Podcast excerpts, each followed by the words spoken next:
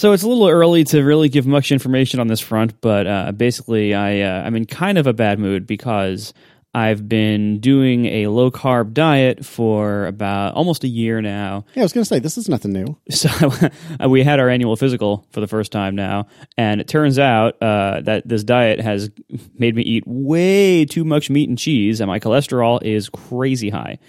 oh, define crazy high. I have a story about this as well. Define crazy high. Uh, it's like forty percent higher on both numbers than what it should be. Uh, oh, well, okay. Because I went to I went to my doctor for the first time in five years, and uh, I had I think my regular like my my overall cholesterol. I don't really understand this quite obviously, but my overall cholesterol was like a few points higher than 200, which I guess is the threshold between good and bad. But my bad cholesterols were were were definitely considerably higher than they should have been. I don't know if it was to the tune of 40%, but it was a lot. And so I have been avoiding red meat like the plague. And I know that there's in cholesterol and plenty of other things, don't get me wrong, but I've been avoiding red meat like, like the plague, eating considerably more salads than I usually do uh, because I have to get my blood drawn in a few weeks, which was basically a month after I went. So you and I are uh, high cholesterol buddies. Hooray! You got to get in on some of this purebred Mediterranean genetics, guys, because I eat terribly. My cholesterol is lower than both of you. I'm half Mediterranean genetics, and that doesn't seem to help at all. Not enough. Yeah, yeah. A, I think I'm a quarter or something like that, but clearly that ain't enough either. One hundred percent is what you need. Yeah. so what? So what action are you taking in order to rectify this? Then, well, he recommends something that I think is a marvelous uh, rebranding. He recommends something called a 100% plant based diet. and he said this a few times, and about about halfway through, he had a lot to say about it. And about halfway through, I'm like, I'm like, so just to clarify, basically, you mean vegan, right? And he's like, yeah, basically vegan. It's 100% plant based, and then he never said the word vegan again. Just all avocados all the time. Yeah, which is great because I'm allergic to them. I think this is the the fattiest fruit you can find. I haven't been able to eat avocados or bananas for about 10 years without getting massive stomach aches, so we'll see. That sucks because both of those, I, I, personally think that both of those are quite tasty fruits. I genuinely feel bad. yeah, those are both quite filling vegan foods. Uh, sorry, 100% plant based foods. Um, and so. I shouldn't laugh because I feel for you. I love like I love he didn't want to say that because like eh, no one who's not a vegan thinks that's a good word. Oh, like it's God. it's considered like a like an unfun horrible thing by people who don't practice it usually. So I but I love like the rebranding of this is 100% plant based. So anyway, so I'm going to we're going to try that and so I had to like about two hours ago i was like out shopping for like all new groceries and everything and because like i've i've been the keto chef of the family. Like i've been in charge of all shopping and all cooking for the whole diet and it's gone fine and I, I was just getting pretty good at pretty good at that and I am just totally lost with this and so I like I don't even like I have to like relearn how to shop mm-hmm. and what to shop for mm-hmm. and what goes into a meal and now I have to and like you know we were eating lots of vegetables before but I wasn't relying on them to be like the main course or like the, the primary part of the fillingness of the meal so like I just have so much more to learn and it, I have to now like totally cook a whole new cuisine that I've never cooked before, that I've barely even eaten before, um, and I like it all. Like I like all of the the foods that go into it. Like I don't I don't mind all the various like meat substitute things. I like pretty much all vegetables and pretty much all like you know grains and everything, nuts, legumes. I like them all. Like I I, I don't I don't think I'm gonna have a problem finding things I like. Uh, my main concerns are like how the heck do I shop for this? How the heck do I cook for this? And how do I make things that are filling without going so carb heavy that I gain all the weight back. But you know, the good thing is like a I've learned through the low carb diet, I've learned to become I've become more comfortable like at a restaurant just asking for exceptions to things mm, to be like mm-hmm. oh I'll have the burger but without the bun like so like I used to just never feel comfortable asking for things like that yeah so I've, yeah, yeah, I've yeah. had to develop that to do this diet all this time so like now I can say like yeah I'll have the salad just don't add the cheese please like that's fine you know like that's Mm-hmm, mm-hmm. I was always so terrified to even ask and it turns out every single restaurant hears so many exceptions every day that not a single person ever bat an eye they were just like all right You're, ma- you're making me sad. Making me sad thinking about this, Marco. Can I pitch you on my diet plan? Oh God. it's fr- sure Dr. Syracuse let's go what's uh, what, what do you got my uh, super secret diet plan is you basically eat uh, whatever you want, but less of it than you normally would, and that's how you lose weight. well, at this point, like I've I've lost most of the weight I want to lose. At this point, I'm just I just want to maintain. Right. So so just have a healthy diet that has a reasonable balance of stuff in it because you went to one ex- Right, but also not have a heart attack. you went to one extreme where it was like get out all the carbs and you replace it with like proteins and fatty things and that wasn't bad and like now you're going to go to another extreme just how about just like a basic regular balanced diet with a reasonable balance of all the different kinds of food just slightly less enough that you maintain whatever weight it is you want to maintain that's it that's my plan But you look good. You got that going for you. Your outsides look good, even if your insides look like garbage. no one can see your arteries Uh, ATP will be recording a live episode at WWDC. Uh, the tickets will go on sale this coming Friday, the 29th, at either noon ATP time or 3 ATP time. We're not entirely sure yet. There's been a little bit of confusion. Most likely noon Eastern, but it might it might end up being noon Pacific, depending on what the logistics of getting this getting the site up. there's a countdown on the page so you just go to the page you'll see like a countdown timer Exactly. So uh, if you go to atp.fm slash WWDC, you will see all of the information there. Again, tickets on sale this coming Friday, somewhere between noon and 3 p.m. ATP time, which is uh, American Eastern time. Tickets will be $29 a piece. It will be at the Hammer Theater, which you may know from last year's uh, relay show. It's a very, very lovely venue. I'm really enthusiastic and excited to be there. Uh, no WWDC ticket is required for entry. This is uh, coincident, coincident at the same time as uh, as the WWDC festivities, but it is not an officially sanctioned event. Doors will open at five on Monday, June third. The show will be at six again that first Monday of WWDC in San Jose. If you're there, if you're nearby, we'd love to see you, and uh, and we appreciate it if you even consider uh, throwing a few bucks our way to come see the three of us do our thing. All right, tell me about the Pro Mini. Somebody who put this in the show notes. What is that? That was me. I just put in one of those little notes to remind myself of one of the things we forgot to talk about last week, where all the uh, new iPads uh, came out, um, and we talked about the new iPad Mini and how the line is separated into like the Pro ones with the flat sides and the new pencils and Face ID, and the non-Pro ones that have these their own weird names, and how the lines made sense based on the ages of tech- technologies. But there's one, and uh, setting aside the super cheap iPad, which we didn't really talk much about, but continues to exist at 329 or whatever it is.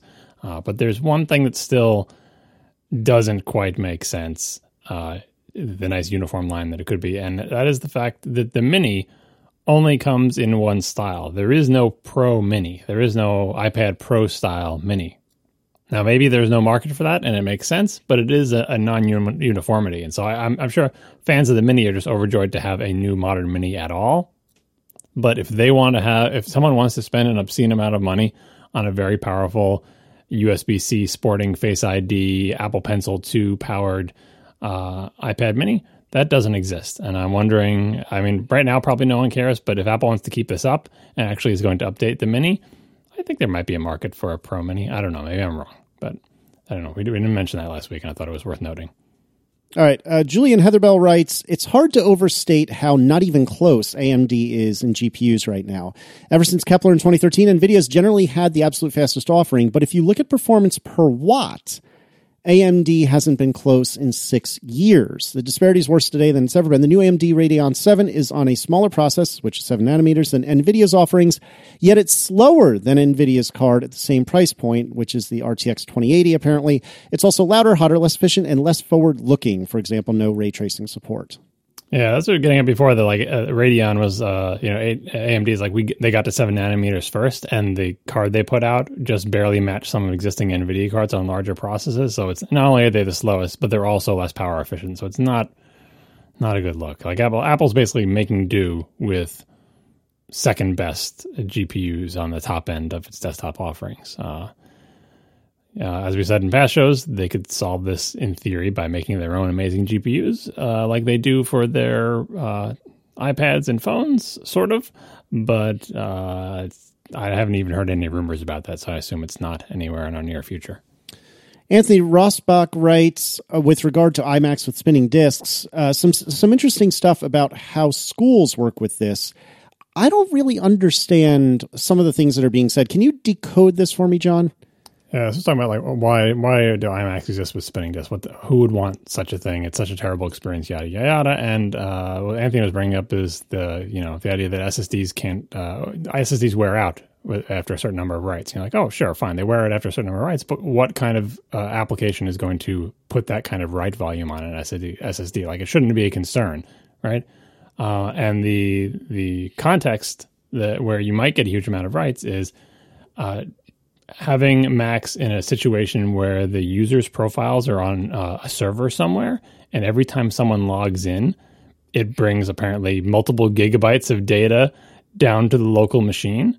So it's like you log in and, and it, you know, the example he gives is like if the SSD wear rating is 50% fail rate at five gigabytes of writes per day for five years, if you have a shared system with network users over Apple server that writes 20 gigabytes per day of user data, you can burn through all of that in a year. So you could buy this SSD system and just put it in a school and have people using it for a year and get to a 50% fail rate because you've just done 20 gigabytes of writes per day, which is an incredible amount of writes, an unexpected amount of writes for a system, you know, even a system in constant use because normal people that just doesn't, you don't just generate that much data, or if you do, you're putting it in an external disk or something like that. Um, so I can understand why. And, and by the way, uh, fusion drives won't really help here because you'll just wear through the SSD part of the fusion drive with all the writes.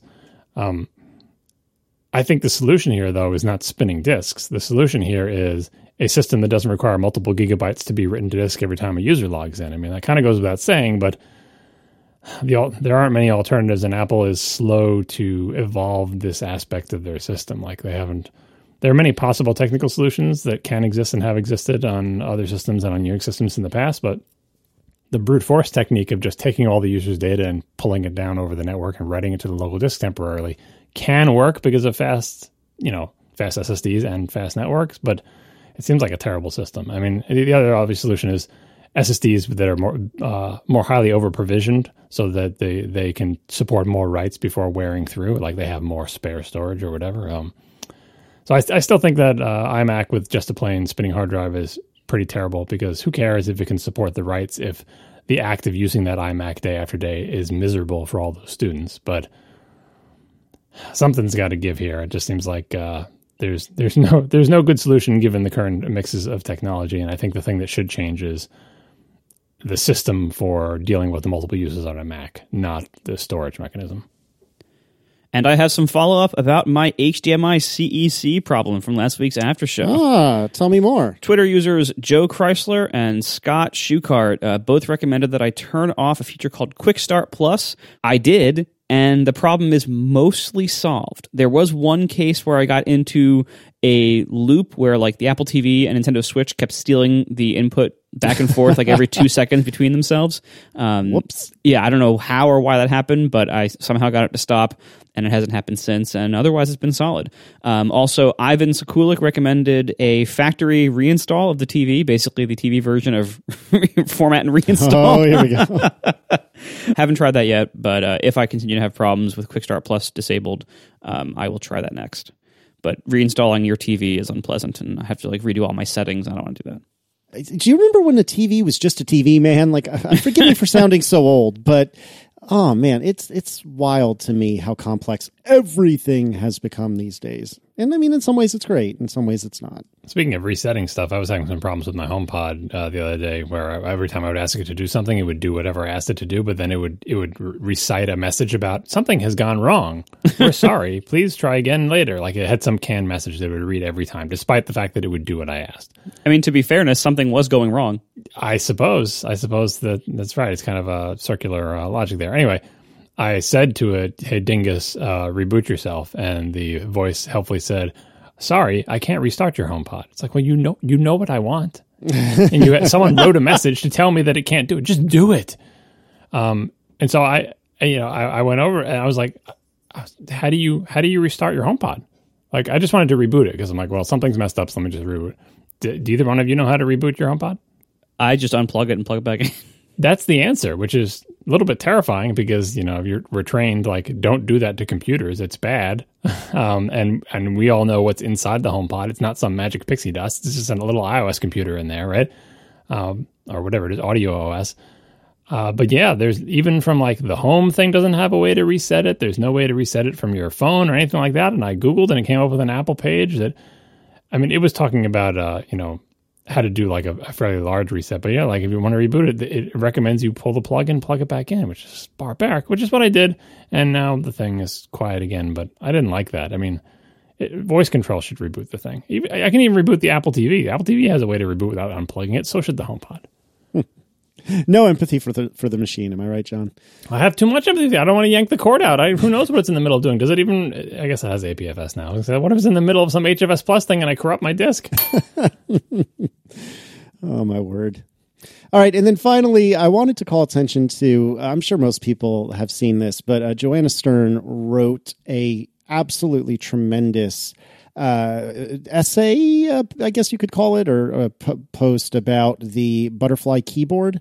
And the way this was done, this is in the Wall Street Journal, the link in the show notes. so good. The, the, the way this was done was that by default, the article does not include any of any instances of the letter E because apparently her E key on her keyboard has broken, or any instances of the letter R. Now you can toggle them on to make it readable, but by default you will look at this article the way it would come off of her broken ass keyboard, and so it is absolutely worth looking at. And the the video is like five minutes or less, and it's also very good. Um, I, I, I loved this and I thought it was extremely well done. Wait, there's something wrong with Apple's keyboards?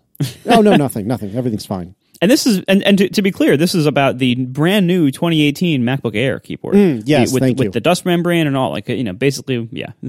Listeners of our show are, you know, this is not news to you.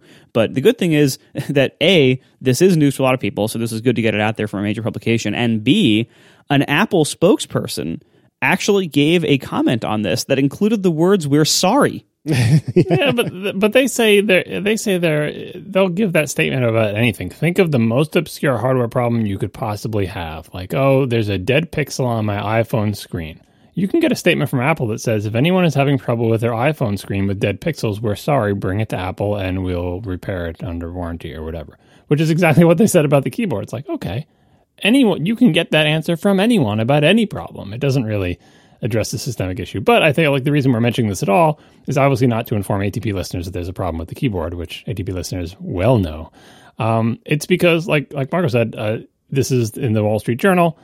Like this issue has crept up from people like us complaining about it on obscure tech podcasts for years and years to people complaining about it on websites that are not strictly related to tech but tangentially related to tech to major newspapers that don't really have anything to do with tech. Like it's it's gone all the way up to the highest level of the non-tech uh, sphere to the point where it does get a canned response from Apple PR and people are talking about it and I bet many more people will know about it. Um, and the 2019 keyboards again, if you're listening to tech podcasts like us, you know the 2018s didn't solve the problem. Uh, but perhaps the last time this story bubbled up, the world was convinced that the 2018s uh, fixed the issue. And speaking of that, finally, and we mentioned this back when the keyboard repair extension program came out. Um, the repair extension program, whatever the hell it was called, does not include the 2018 keyboards. And At the time they came out with that, we're like, well, maybe the 2018 fixed the problem, so they don't need to include them into this repair program. But now, we well know, as we've discussed on past episodes, that the 2018 keyboards do not definitively solve this problem and yet still are not covered under the extension program. But in theory, they're still all under their first year warranty because, you know, it was still 2018. Well, here we are in 2019, and I forget what month those July keyboards came out in. So I guess I guess we're still within the first year. So there's something to watch for. By the end of this year, I would hope that the 2018 keyboards are included in this fairly expansive repair extension program once they all start falling out of warranty. Because if they don't, it actually makes them the worst keyboards to get, worse than the 2016s or 2015 uh, MacBook or 2017s, because at least there's an extension repair extension program for those. But the 2018s, it's like uh, you're on your own with your regular warranty. So we'll revisit that story, I suppose, in late summer to see if Apple actually has expanded the umbrella of repair extension and annoyance to encompass the 2018 keyboards. We are sponsored this week by Backblaze, unlimited cloud backup for Macs and PCs for just $5 a month. And this is really, truly unlimited. $5 a month per computer, and they will back up all of the space in that computer, the entire hard drive, no matter how big it is, any external hard drives that you have connected to it, they will also back those up. All your data is backed up to Backblaze. It's no gimmicks, no additional charges, $5 a month per computer. That's it. Restoring is super easy too. You can, of course, restore from their website. You can download a giant zip file. Or if you have to do like a really big restore and it's more efficient to just have a hard drive, they will send you a hard drive in the mail overnighted via FedEx. And if you return it, you get a refund on the price of the hard drive people trust Backblaze because it's a really good service. They have over 500 petabytes of data under their management. They've restored over 28 billion files because it's just a really great service. It's easy to use, unlimited, unthrottled, and you really need cloud backup because you know, and look, I've I've tried them all, and Backblaze is by far my favorite. I've been a Backblaze user since long before they were a sponsor because it's just the best for me, and and I suggest you give it a shot today because there's lots of risks that can happen if you just have your files on various hard drives that are connected to one computer or in one room or in one building. You could have problems like fires or floods or theft or power surges that could knock out your whole office, every computer, every every hard drive connected to it. So you need something off-site. Backblaze is constantly backing up to the cloud and you have it you know it's there, it's reliable, and it's in someone else's data center, so you don't have to worry about it. Once again, backblaze.com slash ATP. You can get a 15 day free trial. See for yourself how great it is. And don't forget about business backup. Tell your sysadmin at work to go to backblaze.com slash ATP. Hit the business backup link at the top of the page. It's the same awesome service with more admin tools using Backblaze groups. So once again, backblaze.com slash ATP for a 15 day free trial. I love this service and I bet you will too. Thank you so much to Backblaze for sponsoring our show. I suppose we have some topics tonight. Yeah, we do have a couple things to talk about. I would like to uh, talk about something that's gone wrong for me. I upgraded to 10.14.4 on my Mac and on my laptop because I was having an issue with the Swift uh, CLI app and I didn't realize the reason why. And so I thought, oh, I'll just upgrade and that'll fix it. And it did. And I can explain what happened if anyone cares, but nobody does. However, I love, I love like all the people who are listening to this episode who just can't wait for us to get to the event. And they're, and we're making them sit through like all this other stuff first. Sorry, guys. This is how we roll. I mean, they shouldn't be too surprised. This is kind of how we roll.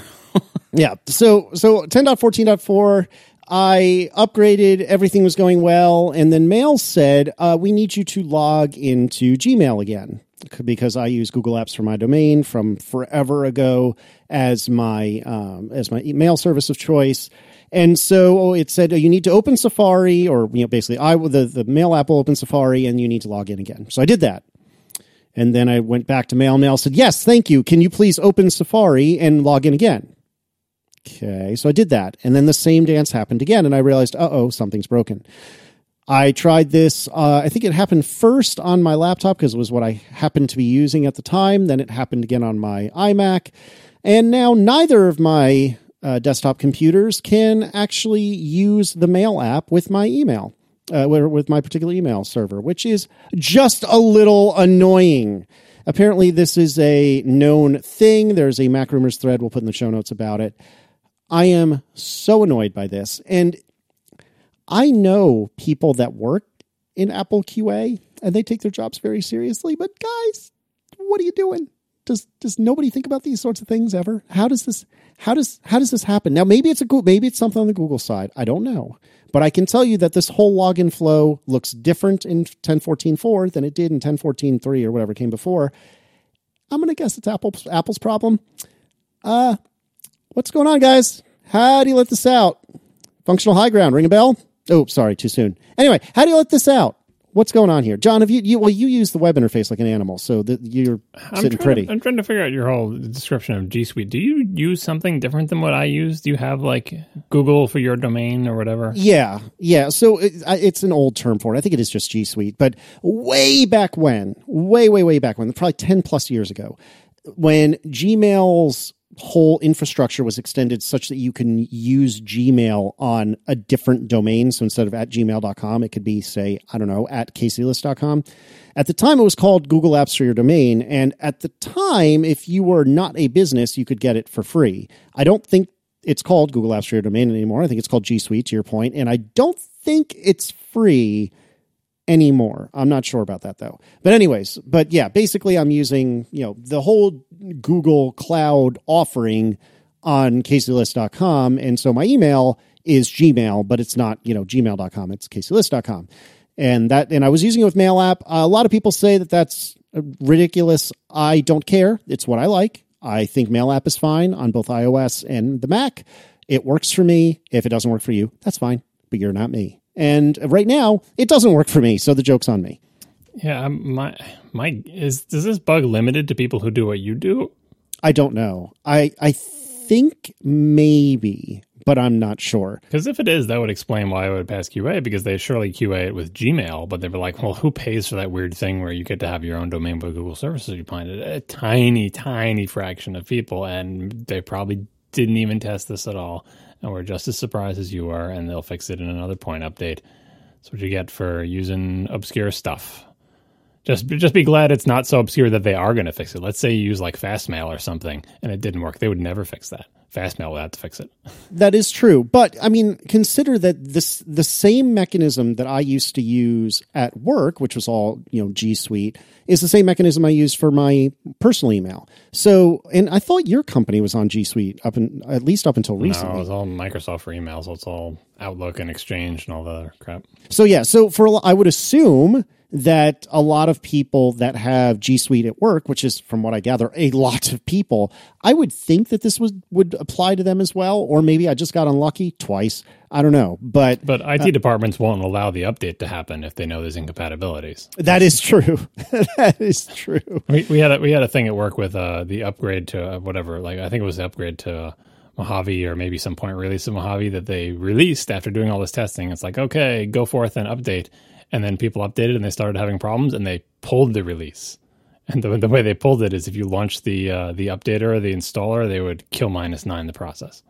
wow! Like not not even a nice kill. People were saying, "This isn't a console log. It says this thing was killed. Signal nine. What's going on here?" It's like, yeah, that's us. We're stopping you from upgrading. But I thought you said we can upgrade. Yeah, we did say that, but we changed our mind.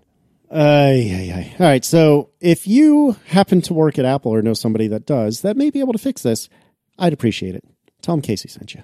Uh, then I'd like to turn this frown upside down and do a quick Cheapods review because my uh, my new AirPods came in uh, earlier today. I've only been able to use them very very briefly, uh, but I love them. They are tremendous. I love that I can just use the Qi charger for them. I can't say that I really had a problem with plugging in the lightning cord, but as with all things, I am of the opinion that fewer wires is better. Now, one thing I wanted to specifically call out is that I've been trying to get into this whole HomeKit thing, which is both bliss and a total dumpster fire, depending on which particular part of HomeKit you're working with. I don't really want to get into a HomeKit rant right now. Maybe I'll do that another day. But as part of the bedtime process for Michaela, I need to tell her lamp in her room to turn off. And previously, if I was listening to a podcast as I was just like rocking her to sleep or something like that, what I found myself doing was using Hey Dingus with my watch because if I tried to do it with my phone, after a while, it just refused to listen to me when my AirPods were connected. It may be a hardware issue with my particular AirPods. I'm not sure what was going on, but there was a problem where it just wouldn't hear me on my phone. So I would use Hey Dingus on my watch and it would work, although it would take a little while. Today, as I was doing, as I was putting her to sleep, I thought, oh, these new AirPods are supposed to use Hey Dingus as well. So I said, you know, Hey Dingus, turn off Michaela's lamp. And sure enough, it worked no problem.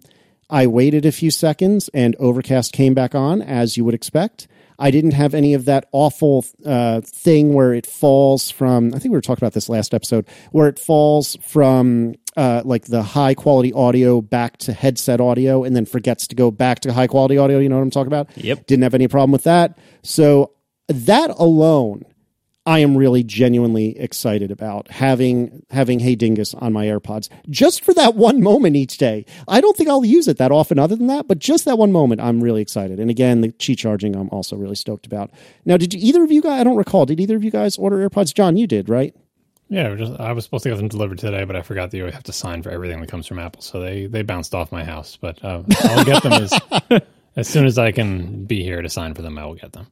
And Marco, did you bother? Yeah, I, I didn't. But uh, are we glossing over? Uh, something? Do you listen to podcasts while you're putting your daughter to bed? Uh, well, this is the like whatever she's just going to sleep phase of it. I, I, I need to use what I, I, I need I need what she hey it, let's just leave that alone for now. All right? All right. I, don't, I don't feel like getting into it, but suffice to say she doesn't know what's going on. It's Okay. fine. There will come a time that she's going to know what's going on, and that's not going to work anymore. She knows. Very smart. Oh my god. Yeah. Anyway, and I, I also have quite a lot of uh, of home smart home ramblings, but I'm going to save those for another day because we should probably get to the Apple event. One, one quick uh, more thing about the AirPods. Do they have a different hinge on the case? I don't think so. It looks the same, feels the same. Someone mentioned it. I just want someone to confirm. Feels like all right. Just wondering. We are sponsored this week by Hullo Buckwheat Pillows. Have you ever tried a buckwheat pillow? It is totally different than the kind of fluffy, soft pillows that most of us are used to. It's kind of similar to a beanbag, so you can kind of you can position it however you want, and then it stays there. So however you want to set it up to support your head and neck, it will support it like that as long as you want it to. It doesn't just slowly sink and squish like normal pillows do. And what's inside of it is natural buckwheat. It's really a more natural way to sleep. You know, wh- whatever you're laying your head on at night, maybe it's like, you know, a bag of bird feathers or some kind of petroleum based foam. Buckwheat is a much more natural option. It's made in the USA with quality construction and materials. The case is made of certified organic cotton and it's sewn for durability. The buckwheat is grown and milled right here in the US. And it's very customizable to what you want. You can add or remove how much fill is in it because it just it, there's just a zipper on the side, and you can open it up. You can empty it out. You can add more. You can replace it over time. They sell you refill buckwheat if you want that. You can you know if you want it fluffier, you can add more. If you want it less fluffy, you can take some out. You can take it all out if you want to totally wash the inside case. People love this thing. You can see for yourself on their site, and it's been extensively used in Japan for a long time. So it doesn't. It's not like just new to podcast to sleep on buckwheat pillows. This has actually been a thing for a while. And they actually they sent me one, and I used it for a while, and I loved it. I don't use it anymore because now it is next to me at night. It was stolen from me. It, it- it's so good, it was stolen. Uh, so I have to get another one. Uh, but check it out today. You can sleep on it for sixty nights to try it out. If you don't like it after that time just send it back. They will give you a full refund. So go to hullopillow.com. It's H U L L O pillow.com. Kind of like hello, but made of buckwheat hulls, you know? So hullopillow.com slash ATP. If you try more than one, you can get a discount of up to $20 per pillow as well, depending on the size. Every order comes with fast, free shipping, and 1% of all profits are donated, donated to the Nature Conservancy. So once again, hullopillow.com slash ATP. Thank you so much to Hullo for sponsoring our show. All right, I think we might be done procrastinating now. I think we should probably talk about this March 25th event. So I feel like I would like to summarize my thoughts on this by kind of sort of quoting two different people. First of all, something that friend of the show Mike Hurley has been saying a lot lately, or at least I'm pretty sure it's been Mike, and he's not the only one, of course, but especially Mike, is in so many words, this ain't your daddy's apple anymore. And I think something that's been interesting for me to come to a little bit of terms with, and I got to imagine is really weird for John to come to terms with because you know Marco and I came to Apple at about the same time, uh, is that the Apple that I, if you'll permit me, grew up on, which isn't actually true, but you get the idea. The Apple that I grew up on is a very different Apple than we're seeing today, and that isn't necessarily bad, but it's different and it's something we have to get used to. And so Mike has been saying, you know, for a long time, this ain't the same Apple anymore and, you know, basically get on board. And and I think there's a lot of truth to that. And we'll talk a lot more about that in a minute. And the other thing I wanted to bring up is a friend of the show, Craig Hockenberry, who, by the way, has a Patreon that we'll link to in the show notes for his company. Um, but anyways, he said, and th- this is a direct quote Apple at its best is a company that announces something that you want right now and can get in a short time. That was not today or really the 25th, but he wrote it on the 25th. And I think that that was really, really astute because anything that they've announced that I've been really, really amped about, AirPods being a great example. They were announced, well, the new ones anyway, were announced as available now. Well, uh, that is to say, available for order now, and you'll get them in a week. And phones typically work that way, with the, of course, exception of the original iPhone and s- uh, iPads were like that. I think it was like a week or two lead time. New Macs and MacBooks, with the exception of the MacBook Pro, or excuse me, the Mac Pro, generally speaking, are not announced until they're basically ready. And I do think that Craig is right that that that's when Apple is at their best, and that was not what we saw on Monday. So that's kind of my opening statement any other openings, thoughts, or do we just want to kind of crawl through this this whole thing?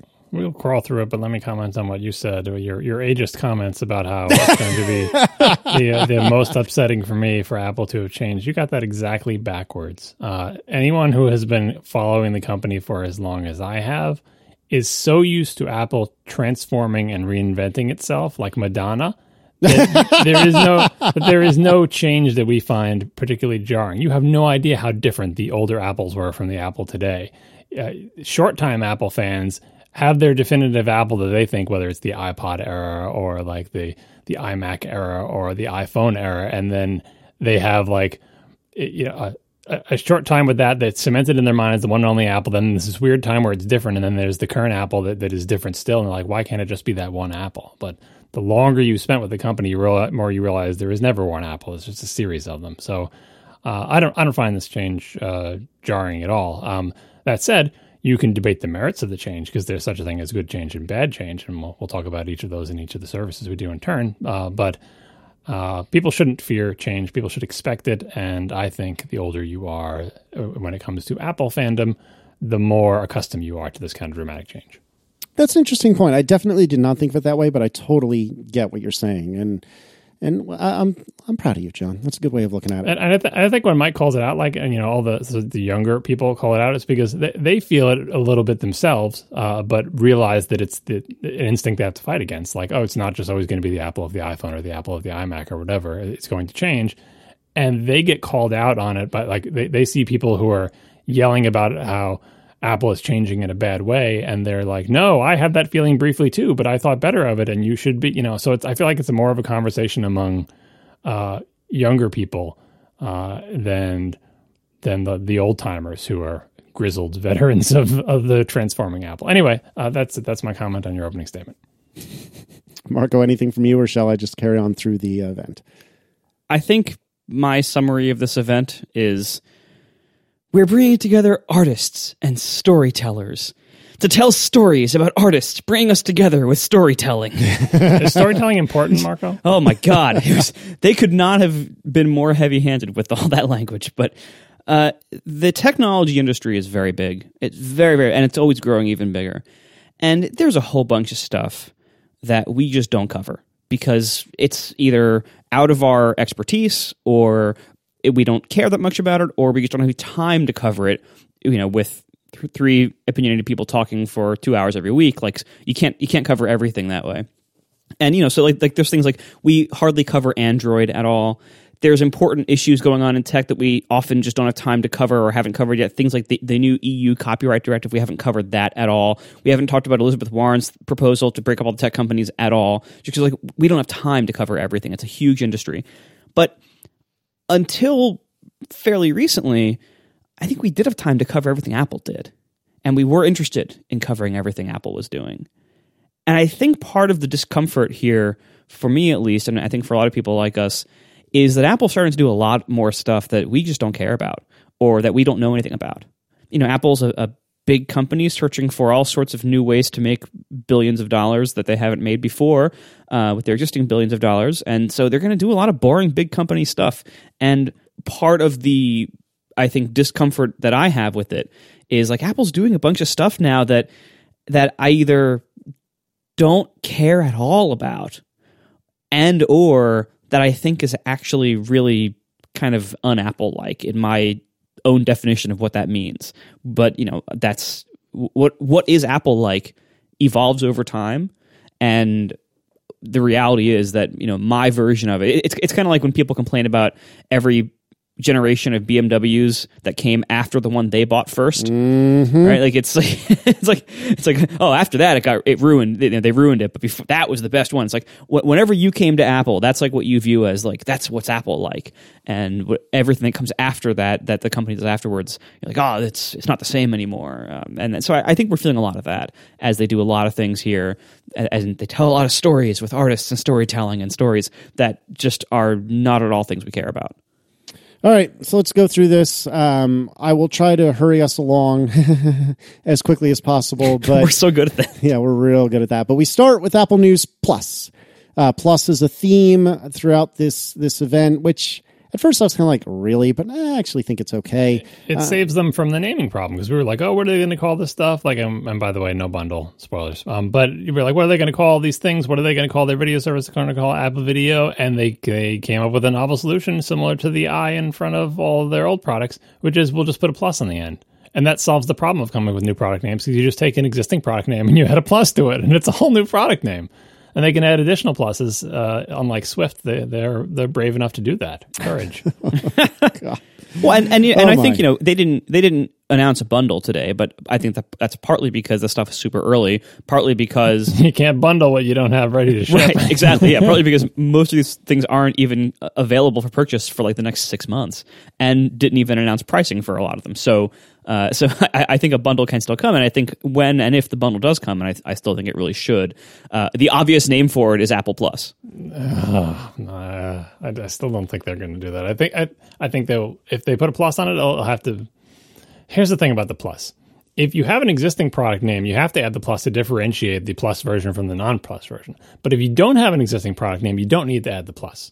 I made a joke during the stream that I'm going to wait for Apple Card Plus because Apple Card, who the hell wants the Apple Card? Doesn't even have a plus after it. What the hell is that?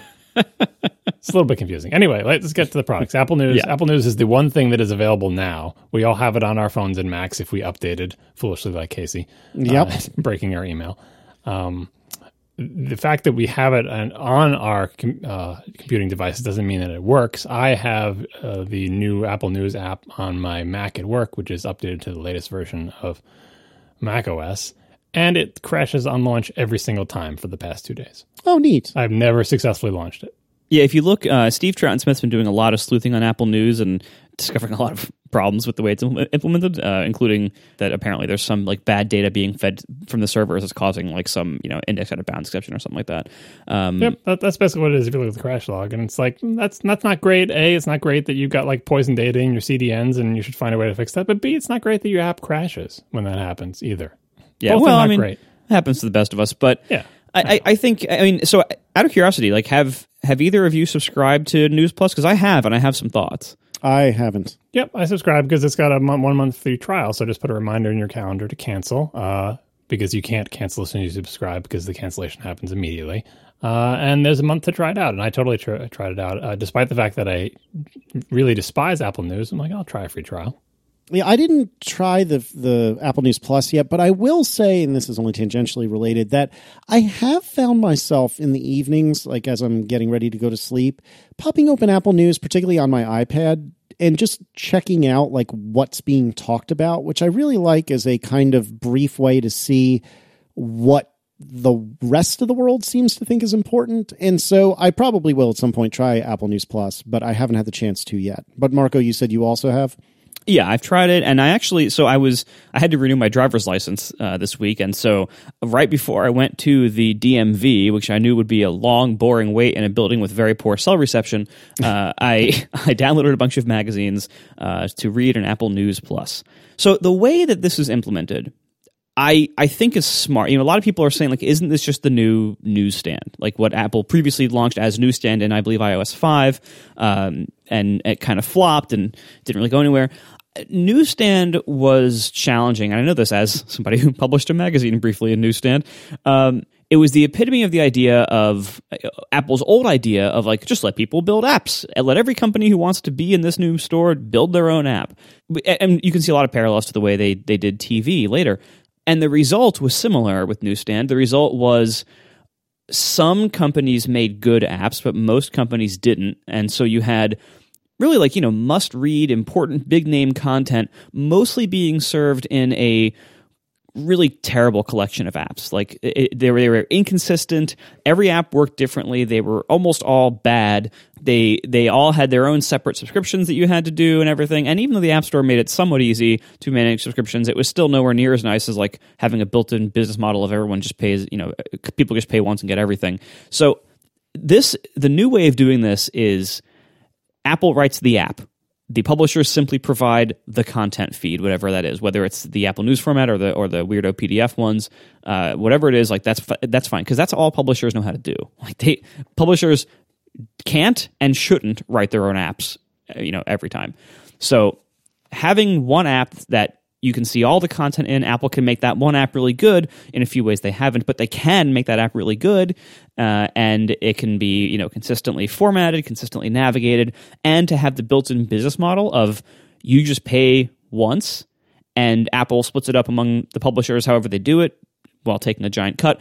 That solves a lot of problems that Newsstand had, and so I think this is way better for publishers in general. Maybe not for certain ones, but in general, way better for publishers and way better for users than what Newsstand was, uh, because it just it makes everything consistent and easier, and it lets publishers specialize in what they should be specializing in, which is the content, and not trying to build a good app every single time.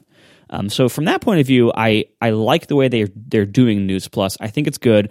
I think ten dollars a month is a great price for what you're getting here, um, and that's why I signed up so I, I was going to go, you know, I was going to go sit for a while somewhere offline. So I thought, all right, let me let me download some magazines.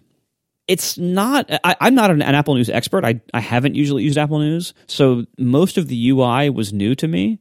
That you can you can browse magazines literally just alphabetically, like A through N or A through M and N through Z is the two sections. So you go through and you got to find the one you want, and you can hit the little like cloud download icon on the ones that you want to download. So I, so I went through, I downloaded like, you know, six or seven magazines, figuring I'll check these all out and see how they are and everything. I'll find something to read. And uh, I also, I wanted, I'm like, I, I also want to download like the newspapers, like the Wall Street Journal, the LA Times, like those are big newspapers. I want to see how those are. I want to download those. Could not figure out how to do that. Um, and maybe I just missed it, but it was not obvious, not an obvious place.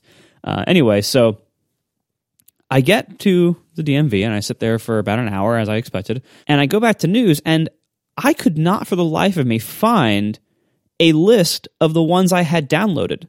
Ugh. The only way I could navigate these was to go back into those giant A through M, N through Z sections and just scroll, scroll, scroll and find them just by looking at which ones were downloaded like by their cloud icon. And as far as I can tell, there is no apparent way, at least no way I could find, to like to say like these are my magazines like I want to I want to subscribe quote to these six magazines and always be notified when they have new issues and have them always be downloaded. Like they, I, I couldn't find that functionality anywhere. Yeah, there's a favorites feature. It's very hard to find, but there is a favorites feature. I, I spent a while trying to find it because I did see the heart at one point. I'm like, oh, that's you favorite things. Great. Uh, it was for magazines, not for newspapers, but uh, but then I'm like, okay, so I can favorite things. And at some point, I lost that screen. I'm like, how do you favorite things again? so I did. I did that iOS thing that we all do. It's like basically like the equivalent of right clicking or searching through the menus on a Mac. It's like I'm presented with an interface. I'm pretty sure the functionality is there, but I don't know where it is. Let me just hold my finger down on this thing for a really long time, or maybe try force pressing. Oh, believe it or not, what what it popped up was one of those. I don't know what this is called, Marco. You would know the you know the thing that pops up that has like uh, cut and copy on it and like look up or define like that black mm. black pop up segmented control. I think it's just called UIMenuController. Yeah, great name for it. Anyway, that thing popped up and one of the little black bar segments was favorite. And I'm like, are you kidding me? what the hell is this? But yeah, there is a way to favorite. It's just not particularly obvious. All right. Yeah. So I, I didn't find it. So thank you. I'll, I'll try that. But so anyway, so, you know, so it, it was fine. So I, I eventually scrolled through the giant lists and found the magazines I had downloaded and you know read some articles and it was indeed a really good experience reading the articles. It was I, I think all the ones I read were Apple News format because they were all perfectly formatted for my phone uh, instead of being the PDF type. So I read like you know some things in the Atlantic and the New Yorker and stuff like that and and uh, it was fine. They were mostly fine. They, I I love there's no ads. Um, I had no issues with you know any formatting or content or anything like that. Except I realized like I just hate magazines. it, turns out I don't like reading the news because most of what I was able to find was like, turns out, kind of interesting stuff, or it was like modern political stuff, which I don't, I just don't want to read all that. Um, and and so it was all stuff that's either going to like make me sad or angry or like not very deep articles and things I actually cared about. So it turns out I just don't like the news. Um, and then I earlier today, when the aforementioned uh, Joanna Stern article on the Wall Street Journal about the keyboard was released, um, I I first hit the link and hit the Wall Street Journal paywall somewhere, like in, in some little web browser window. So I thought, okay, let me go to Apple News and search for this title, which I did yesterday to read a Wall Street Journal article, and it worked fine. Um, let me go to the. I mean, and granted, keep in mind, like we have universal links. we I don't know why I can't just say like open in news from a web page and have it open in my paid for news subscription in the news app. But okay, we'll set that aside for now. With the the complete lack of the news app interacting with the web and URLs, uh, set that aside for for the moment. Um, and so anyway, so I I decided to look for the Joanna Stern thing so I could read it, and it's not there and and I think I saw her tell somebody on Twitter like earlier today, like, yeah, oh, yeah, it isn't there because it's part of some dynamic thing and some it's some section of the Wall Street Journal that isn't being made available. So it's just like I don't. I I'm trying so hard to like News Plus, but I think it's just not for me. I I think it's it's giving me access to a bunch of content I don't want. Turns out, and a bunch of and and the news and stuff that I actually do want is really hard to navigate um, it's and and there's and there were actually a lot of publications that I wanted to be in it that weren't. Um, like the first thing I looked for that wasn't there was the Economist. Um, Harper's isn't there. New York Times isn't there. Like these are you know these are pretty big names that you know, and yes they all have their own subscription things, but like I, I would have liked if those were there and they're not. And the interface for browsing the actual newspapers is seemingly non-existent and barely there. So I, yeah, I think I think it's a really nice looking implementation of something that I don't actually want and has some functional problems. I think that Joanna Stern's article brings up a good point. Um, I'm not sure what reason she gave for it not being there, and there was some debate about what parts of the Wall Street Journal are visible in, in Apple News Plus versus the ones that are only available through search in Apple News Plus or whatever. But uh, practically speaking, if you've if you've seen that Wall Street Journal article, which by the way, it's behind a paywall, but if you search for the headline in Google, like a Google search result, it'll let you see the whole thing as uh, Casey described, it has these little iOS style toggle switches on the page that let you turn on and off the letter E's and the letter R's and stuff. It's part of the gag, right? That's that's a web page, and it's got a bunch of these custom, you know, little w- widgets powered by JavaScript in the article because it's kind of like a one-off, fun, interesting thing to do in an article. On the web, that's something you can do. You can have a CMS and have a system for publishing articles, but you can have the one-off and like, oh, we're going to put these cool little controls in here and write some JavaScript and have some people do that, right? In anything like Apple News or magazines where there's like whatever the ANF Apple News format, whatever thing, and then you can also publish magazines in PDF, which is kind of gross, but a lot of people do it because it's easy because they already have to make something like that for their print editions. It's not the web. Uh, you t- touched on it with the, the the the linking structure, the fact that you can't send these things to Instapaper, limited control over font sizes, and other things that you would have in web browsers. Apple News is not the web. Much of that content is on the web. There is a Washington Post website, there is a New York Times website, and you can look at them in web browsers on your phone and have a separate subscription. Being not the web, as far as I'm concerned, is a big downside to this service. Now, is it a downside to the success of this service? Like maybe it'll be super successful because it's not the web, right? I don't know. All I know is that I don't like the fact that it's not the web because the web has an entire ecosystem of tools and you know software surrounding it that lets people navigate and read the web. Same kind of thing with like RSS readers, where RSS, I feel like, is part of the web. It doesn't dictate how you read the content. In fact, it usually sends you to a web browser or uses a web view, but you have the option to do either. And either way, they're all URLs, right? I like the idea of content being on the web. Call me crazy. like newspaper, newspaper, magazines, like all these things exist on the web. Lots of magazines that I read in paper edition have websites, and so do newspapers. And some of those websites and newspapers have paywalls and ways to pay for them, and so on and so forth. So very often I look at Apple News and I'm like, is this solving a problem for me? I mean, $10 a month for tons of content? Yeah, that's solving a problem. It's letting me get more content for less money. Okay, good. But it introduces its own set of problems. You get less content for more money. Uh, reverse of that. Swatch that. You know, you get more content for less money. But on the downside, it's no longer on the web really. And all the things that you might want to do with content on the web or the ways you want to read it or experience it or save it or whatever, most of that's not going to be available for you. Even just sharing it with other people and being able to give people links. Like for years now, when I've seen an Apple News link in someone's tweet, I have frowned. I I don't click it if I you know if I can possibly avoid it. I don't click it. If I hit one accidentally because it was gone through some other link shortener or something, I didn't notice it was an Apple News URL. I get pissed off when it launches Apple News. Like if you link me something, link it on the web. So as far as I'm concerned, the only function of Apple News that is a net win for me is the ability to read lots of magazines for a lower price. Um, and by the way, Marco, Car and Driver is in there, which I know you don't subscribe to, but I think it's a really good magazine. despite some of the strange political opinions you will find in there. Uh, you should check it out because it's part of your subscription. Uh, and so is Wired, which I stopped subscribing to uh, years ago, and it was very difficult to make that happen. But now it's back on my phone, so I, I don't think I'm. Oh, keep... I actually did download Wired, but I had to scroll all the way down to W, and so I forgot to do it when I was trying to actually read. Yeah. Oh, by the way, the phone. I was just looking at the favoriting thing. The phone interface seems like subtly different than the iPad one. The iPad one has the sidebar or whatever. Anyway, if you want to favorite something uh, either one of them, you have to make sure the title of the publication is visible in like a little banner at the top, right? So if you scroll, it goes away. But if you go all the way up to the top, there's a title. Tap on the title, which will bring you to the page of the publication itself, not just the issue, and then there'll be hearts. It's not a great interface. Anyway, I'm not a fan of Apple News because it's not part of the web. But if you want to get some magazines for cheap on your phone or iPad, it's not terrible. And apparently, they really are taking a 50% cut, which seems insane to me. But I mean, oh, whatever. you can't tell they're taking a 50% cut because this is the hilarious part. I think with the LA Times and the Wall Street Journal both had stories about the cut that Apple's taking. Both of them know the cut that Apple's taking, but like the sort of the, the wall between editorial and business is such that the articles have to be written from the perspective of, you know, sources familiar with the matter, like reporters in the paper where the executives of the paper know what the deal is, but maybe the reporters don't, like leak to their very, uh, it's, it's a silly game, but yeah, the, in terms of the economics of how this is helping or hurting journalism, it I, it seems like a thing that many publications may find themselves having to do because it is in the end advantageous to them money wise, just because there are so many people. But it's it doesn't seem like that's not the way they would really want it to happen. Um, I don't think that's the way any of us really want it to happen. But I mean, it's like they, they bragged about on stage.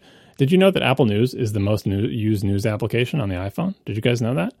you don't like, say. Well, it's installed by default, people. Like, it doesn't mean it's the best news application. It doesn't mean it's the most satisfying. It doesn't mean it's the most conducive to the to the future health of the news industry in this country. All it means is that it's installed by default. And I feel like bragging about it on a slide is just rubbing salt in people's wounds because, anyway, want to get some magazines for cheap? Go for it. Apple News Plus. We are sponsored this week by Linode. Instantly deploy and manage an SSD server in the Linode cloud. You can get a server running in seconds with your choice of Linux distro, resources, and node location. You can get a $20 credit at linode.com slash ATP using promo code ATP2019. So Linode is by far my favorite web host I have used. I have all of my servers there for all my different web applications I host, from little ones like what I host my blog on to a really big setup, uh, which is what I host Overcast's whole backend on. You can do all this with Linode. They have servers to suit all sorts of needs from a basic one gigabyte of RAM plan that's just $5 a month, all the way scaling up from there to whatever your needs may be, including specialized plans like high memory plans and new dedicated CPU plans, among many other choices. They also have wonderful add on services, including managed backups, uh, load balancers called node balancers, uh, Longview, which is a wonderful stats package. All of this is backed by 24 7 friendly support if you ever need it. Now, hosting things there for so long, I've had the opportunity to use their support here and there, and every time it's been wonderful. I'm very, just very, very happy at Linode. That's why I keep all my stuff there since long before they were a sponsor. I've been a customer there for I think about eight years now, and uh, it's just it's wonderful. I'm I'm there for a reason. It's a consistently great value. Their servers are really high end hardware. They perform really well. The network is solid. It's a 40 gigabit network behind it all. These servers are running Intel Xeon E5 processors. They're running enterprise grade SSDs. So this is really high end hardware at a really good price, backed up by great support. You can see for yourself at linode.com slash ATP. And if you use promo code ATP2019, you can get a $20 credit. And with a seven day money back guarantee, there is nothing to lose. If you are looking for a job and the kind of jobs they might offer, they're also hiring at linode.com slash careers. Otherwise, linode.com slash ATP, promo code ATP2019 for a $20 credit. Thank you so much to Linode for keeping all my servers running and for sponsoring our show. Then we go to Apple Card, which will be available this summer in America. And Apple Card, I kid you not, is a Apple branded MasterCard that is backed by Goldman Sachs. I guess the sell of it is is that it's designed by Apple, both a physical card that's made of titanium that is designed by Apple, and you know the entire experience is designed by Apple. So it's integrated with Apple Wallet, of course. It's supposed to be a much better experience for you to manage. It, it's supposed to surface where you're spending your money and how you're spending your money in slightly clever and interesting ways. It's supposed to help you with your financial health in the sense that it is it is very clear about if you only pay you know the minimum payment this is how long it will take you to pay off the credit card. And we really recommend you pay more. And, and you know you, there's like a little circular wheel where you can kind of fine tune how much you want to pay et cetera et cetera. And then the arguably most interesting piece of it is that there's a cashback structure. So if you buy something at apple including it seems things in the app store you get 3% back for everything else in the world, you get 2% back. And then you only get 1% if you use that fancy pants physical uh, titanium card that they will eventually send you. Now, they pitched the card in and said though there's no fees and the APRs or the, the interest rate is really, really good. And that seems to maybe be some really good marketing spin because the APR, the, the interest rate seems to be uh, about the same as any other credit card, which is not good. And I've heard very conflicting reports as to whether or not there will be, say, like foreign trans- transaction fees and stuff like that. In fact, somebody pointed out, I don't have the tweet handy, but somebody pointed out that in their own slide, they, one of their own slides, they made mention of a foreign transaction fee, but that, that may have been taken out of context or wrong or something. I'm not sure. But I'm I, am not sure what to think of this. I don't think I have a problem with it. I think it's weird for Apple to be a bank, but I mean, they're already kind of halfway there as it is. Uh, the, I should mention that the cashback stuff rides via Apple Pay Cash, which is to say, their kind of debit card within Apple Pay that you can use for person to person transfers. So this cash back, it comes every single day. Oh, that was the other thing. It comes every single day rather than like once every quarter or something like that. So every evening or morning or what have you, you'll get your three, two, or one percent put back. But instead of being put back onto the card, it's put back into your Apple Pay Cash virtual debit card. So I think the idea is that you're just kind of sucked, or your money anyway, is kind of sucked within Apple's ecosystem forevermore. I think that's kind of my executive summary. I don't know. Marco, what do you think about this? Well, just to, for a quick clarification, you can get Apple Cash out of that into your bank um, just by linking, linking a debit card or anything. Um, so it, it isn't trapped in there forever. But clearly, Apple, you know, wants you to wants it. you know, I, this is one of those things where again, like Apple's doing some boring big company thing. Um, they're they're trying to make this sound like they're doing you a favor by keeping your data private and everything else. But look, this is Apple trying to get more of your money in a pretty bland and kind of shameless way. This is still a credit card and Apple pays a certain percent of their transaction volume to credit card processors that aren't them and they want to capture that so that they can keep it instead of instead of the other credit card processors. like it's simple as that. Uh, this is a way for them to get more money in this kind of boring big company way. Uh, they are not the first unrelated to credit cards company to launch a credit card. Almost every major retailer has one. Uh, Amazon has one, another big tech company, and you can and it has actually has better rewards if you buy a lot of stuff on Amazon. Um, so this is not like you know totally uncharted waters here. This is like you know a big company doing boring big company thing, uh, and it does look really nice. Uh, I don't know if I have much of a use for it. My I, I have enough credit cards, I, and that is two. Uh, I consider that enough. um, as a as a quick summary of my strategy, um, as a result of a vacation a couple years ago, where both my one credit card and my debit card to my bank were locked and compromised within the time I was on the trip, such that I had no more credit cards or way to get cash on while on vacation. Uh, to to alleviate that, I now have a separate policy where my debit card only ever goes into an ATM by my bank. It never goes into anything else but that. It is never used online for any purchases ever. And my credit card, I basically had to get a second credit card because my first credit card was an American Express. And not everyone takes American Express. So I wanted something else to cover the gap where it would be accepted everywhere. And so I, I got a second credit card that was a Visa. And so now everything gets charged to one of those two things, and my debit card is used for nothing except ATMs of my bank. Um, and so for the Apple, you know, for Apple's card to be another credit card doesn't really solve any problems I personally have. And it's a MasterCard. And while I don't, I can't think of any time that I saw something that accepted Visa but not Mastercard. I know that Visa is the most widely accepted one of all these things. So if I was going to just have one or have one be like my maybe not accepted everywhere card, I would want it to be a Visa, not a MasterCard. Anyway, all that is to say, this looks fine for you. It looks like it's more for a world in which Apple Pay is everywhere. But in my world, that's not the case. And mm-hmm. uh, maybe that's true for more people. You know, in my world, Apple Pay is not everywhere. It's actually still a fairly like novel thing that oh, you take Apple Pay, how nice. Um, and so the benefits of this card when you're not using Apple Pay are significantly reduced and less competitive compared to other cards.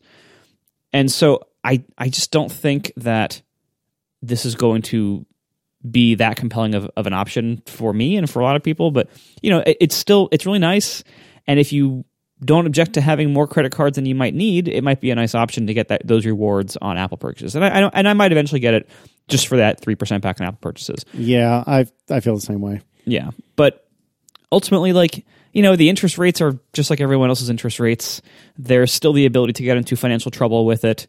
Um, they're making certain things nicer, and that's great. I'm I'm proud of them, but it's still at the end of the day a credit card. And and my concern with it is that Apple now has a strong financial incentive to make using other credit cards worse on their platforms to push this credit card heavily and and to to provide it abilities that other credit cards don't get or to add speed bumps to the use of other credit cards to push more people into theirs. And Apple already like plays fast and loose with the rule against promoting stuff via push notifications and things like that with their own apps. Like they and so I just see a future in which Apple keeps building more and more incentives for them to be a little bit crappy to us to make themselves more money.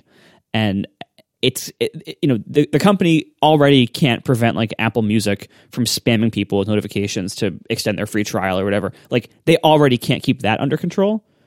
This is going to be worse. They're going to be sending us push notifications for marketing their stupid credit card. Like and and that's that's i i don't i don't love that at all. That i, I think we're heading into a period of of this kind of like just shameless corporate mediocrity here that's going to annoy us with spam ultimately. And I, I don't like seeing apple build systems that will incentivize this but that's what they're doing.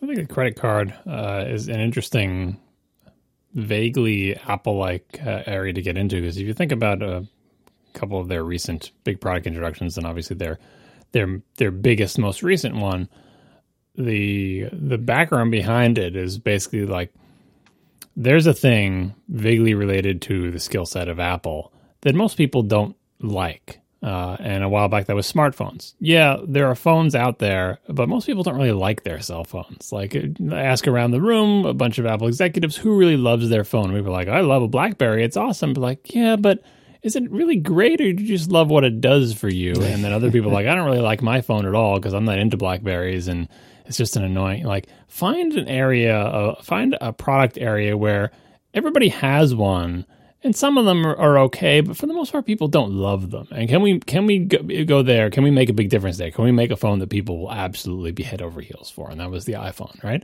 Credit cards are very similar. Uh, a lot of people have them. uh, Almost everybody in the U.S. probably.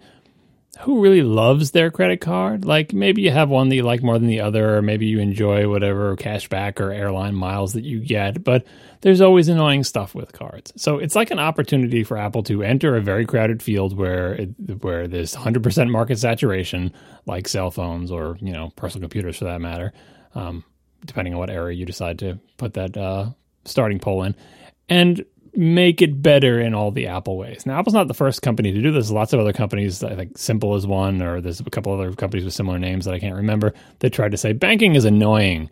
Here is a less annoying bank. But it's difficult to do because there are, you know, large uh, companies and large barriers to entry, and you can't, like even the cell phone thing, Apple thought about but couldn't become its own cell carrier, right? So it had to partner with Cingular and AT and T, and like it's just it's always a little bit harder than you think, even if you have something as amazing as the iPhone. So here comes Apple Credit Card, trying to make a credit card that is better, slightly less annoying than existing credit cards, maybe a credit card that people will love. And it has some innovation, like the innovation they had all these slides with the check marks that they they touted all the things they're going to do for it, and a, a, bunch of them were focused on privacy and security, um, and sort of modernization and convenience. So like uh, you didn't really uh, lean on this too heavily, but the big selling point of this card is like it's essentially a virtual card. I know we said there's a physical card, but they didn't even get to the physical card until later in the presentation. It's like how do I get this card? Uh, through your iPhone, you can ask for this card, and we can give it to you if we decide to on your iPhone. Uh, and again, by that point in the presentation, they hadn't even mentioned a physical card. It's like you use it with Apple Pay, and it's magic, and it integrates with Apple Wallet. So here we have a platform advantage, an easy use advantage, uh, a bundling advantage like Apple News. It'll come on your iPhone, like you, no other credit card lets you sign up for it from the the home screen of your iPhone that comes straight out of the box uh, and it's got the security of Apple Pay, and we have this cool application to let you know how you're spending your money. And unlike those other credit cards that are annoying and have obscure bills with hard to read transactions on them, we're going to do that thing where we figure out what the actual store is and put a nice little icon and show you what your budget is and like a nicer credit card. And even the physical card doesn't have a card number on it, uh, which seems inconvenient if you have to enter a card number somewhere. But of course, Apple wants all the websites to use Apple Pay. And realistically speaking, when websites do use Apple Pay, I think Apple fans like it because it's easier than having to enter all your info. But anyway, it's more secure because it'll have one time use card numbers and do all this other stuff. Like it is trying to be a better credit card through the power of technology and Apple's platforms. But like kind of like the cell phones, probably even worse. At the end of the day, it's a MasterCard. It's not like Apple is, you know, having its own payment network. They're partnering with Goldman Sachs, which is not a fuzzy teddy bear of a company that we all love. uh, the cashback deals are not as good as the cashback deals for other particular vendors. Amazon gives 5% back on its card when you buy from Amazon. Other companies give even more valuable things back if you do some specific thing, whether it's going on a certain airline or buying from a certain store. Like, if you're a super duper bargain hunter, this is not the the greatest card for you. It punishes you for using the physical card, which will probably be annoying because there is no actual uh, you know number on it and no no CVV code on the back. Like it's it's a little bit weird to use. So you probably need a regular credit card. The interest rates maybe go down a little bit lower than other people, but otherwise they're about the same. Uh, and so I feel like it's this kind of it makes sense that Apple's doing this and I think there is room for them to innovate, and they are innovating. And I like the idea of them pushing the industry forward to the idea of mostly virtual credit cards without fixed numbers on them, because that's all kind of archaic, right? But there's only so much it can push because you know, like just as it was not a cell phone carrier, it's not it's not a bank, and it, Apple is not a you know a payment network. It has to partner. And why is it Mastercard and not Visa, despite the fact that Visa is bigger? Presumably because Mastercard gave, gave them a better deal. It's you know I, I'm is probably actually surprisingly one of the announcements that I'm the most excited about, just because I like the idea of getting three percent back on my Mac Pro, uh, which which by the way is you it, that is it's not tremendously higher than you get back. Like if I if I you know pay on any other credit card, you'll probably get like two percent back. Um, and you can also compound this, I assume, with like the whatever the business discount you get from Apple business reps plus the three percent for the direct purchase with this card, right? So this is a question a lot of people had. I think I'm going to get this card. I think Marco will get this card. I think Case will probably get this card just because it'll be so easy to do from our stupid phones, and we'll use it for Apple purchases to get three percent back. But I don't know how much it's going to change our lives because if you can't use it everywhere and the world hasn't converted to Apple Pay, it just becomes another, you know, another tool in your tool belt, in your financial tool belt. And I have way more credit cards than Marco does, and I feel like at each opportunity, part of the knowing how to navigate the world financially is knowing which card is the best to use in which context to give you the most benefits or protection or cash back or whatever. Uh, and this just adds one more item to the list, but I think it's a welcome item. I'm happy to have a cool looking card. I'm happy to have a little titanium thing. I'm happy to have a virtual card that, with better security things. I don't care about their literal financial planning thing, but it's a, it's an area for them to innovate. Uh, and you know, I'm I'm ready to get three percent back on my Mac Pro if it ever ships. The other thing, the other thing I was uh, a little disappointed by was there was no discussion. I I didn't really expect there to be, but even after the event, I haven't heard any mention of any idea of like a joint accounts or or or having an, another ac- uh, uh, user that has permission to use the account. So what I mean by that is, you know, Erin and I share one credit card, you know, there's it's issued in both our names, and 80 to 90, maybe even damn near 100% of the purchases we make outside of like bills, we do against this one credit card. It's nice having the family's purchases roll up into one place. And so if let's say I wanted to ditch that credit card and switch to Apple Card, that wouldn't be the case anymore. It would now be that Erin has her card and I have my card, which is that a big deal? No, but it's a big enough deal to me that I don't I don't think I would ever be able to go all in on this until there was some m- mechanism for having a family account, which is funny because so much of this this entire presentation was about how families can share all of these things and in this case that's not true. Now, maybe it will be in the future, or maybe we just haven't heard about it. Yeah, they didn't but, say one way or the other. Like, mm-hmm. and and I would imagine because it's not Apple. I mean, Apple's doing part of this, but in the end, it's Mastercard, and you can have a joint Mastercard. I believe that I'm not ruling it out, but on the other hand, look how long it took for them to add family support to literally any of their other products. right, exactly. Also, we should note uh, we should note that there was a really good Twitter thread by a gentleman by the name of Peter Berg, who kind of went through a lot of the motivations from this that he expected from Apple's side, and it's worth reading that. It, it kind of went around our circle a few days ago, but if you haven't seen it, it's worth reading. We'll put a link in the show notes. Apple Arcade. This was something that I really didn't expect to be that impressed by and ended up really impressed by. So this is coming in the fall. Price was not even alluded to. And the idea here is that Apple is becoming, I guess, kind of a publisher. I'm not big enough into arcade or really any games to be able to know where the lines are. But basically, Apple seems to be kind of sort of bankrolling the creation of some of these somewhat more indie titles by a bunch of developers that seem to really know what they're doing. I thought this portion of the entire um, keynote went the best. I don't recall the pre- the presenter's name, and I apologize, but she did a great job. I thought that it was really tight. I thought they showed more than told, which is a problem that they ran into later in the event. I'm actually kind of excited for this, even though I almost never play games really anywhere, but particularly on my uh, iOS devices. I think this looks real good. And I think it's interesting that you should be able to use these same games on your Apple TV and even, God forbid, your Mac. So, Marco, you are maybe a little bit more into games than me, maybe, but I think we probably are close. What did you think about Apple Arcade? I'm actually really excited about it. I, I look forward to paying 10 bucks a month for games that I tell myself I will play and then never will. But, but, but, like it, it, it, looks really nice because, you know, Apple has some challenges here in, in the game market um, because they want to make good stuff or they, they want good stuff to be on their platforms.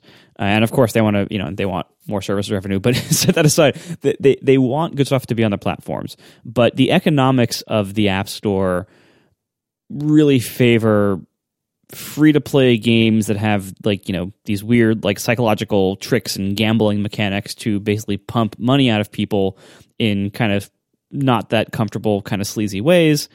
Then there's all these like wonderful indie games that don't do that that actually just try to compete on quality but the market for those is really hard.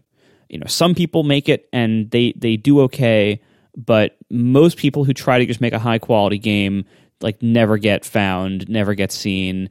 Uh, or if they do get found, they get ripped off immediately by a bunch of clones and they undercut them on price and everything. So it's just it's a hard market. It's a very risky market, and it's a market that doesn't easily reward investing in quality. And so what Apple is doing here, I think, is very smart on a number of fronts. So number one, you know, this is a service that they can include in a bundle that will make them money. Okay. Number two, they're by by taking an actual publisher relationship like they like they are fronting money to to the game studio or to, to the game makers and you know picking the games that they want to do this for and you know supporting them both with money and then with you know visibility down the road uh, presumably as part of the service so Apple is helping them succeed. They're also enforcing standards. So anything involved in Apple Arcade, they said, eh, as you as you mentioned, it's going to run on all their platforms, which is awesome. Like all the games that are part of this to have running on iPhone, iPad, Mac, and Apple TV all be what sounded like a requirement with seamless iCloud switching between them so that you can like progress through the game and pick up where you left off on a different device. That sounded like it was also kind of a requirement they were enforcing. No in app purchases. You get everything up front. No ads. No data collection without consent. So it sounds like no data collection without using Apple's built in system. Uh, so that's great. Like, and family sharing included, which was kind of a theme of all these services, which is also great. Like, this sounds really awesome. Th- this is a great way to to fix the the problem of like the iOS game market kind of just being crappy uh, in in kind of uncomfortable ways. Um, and they just get really great games made that I that I'm very excited about. In addition to boosting Apple's platforms, you know, boosting especially boosting the Apple TV and the Mac, which really needed. I mean, heck, even the iPad. Like a lot of great games never really make good iPad versions.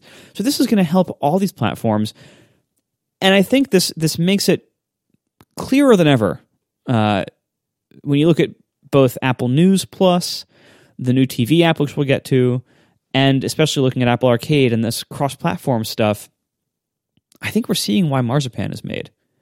It's it, Marzipan was not made to make it easier for me to make Overcast for the Mac. Marzipan, I think, was made because it's going to make it easier for Apple to do all their stuff and for things like you know games to be more easily ported and and things like that and you know for them to be able to write one TV app and have it run everywhere whatever the reason the result of this is that they appear to be treating the Mac like a first class citizen for the first time in a long time. What? I wouldn't go that far. Still a second class citizen, but it's no longer a ninth class citizen. Like that. That's why. Yeah. you know, okay. All these things that are launching in the fall, it's because they need new OSs, and the new OSs are going to be announced at WWC, and they're going to ship in the fall. So it needs the thing that lets iOS games be easily ported to the Mac, which isn't going to be released until the new OS, which hasn't been announced. Like, so all the fall ones, when you see fall, just think Marzipan, right?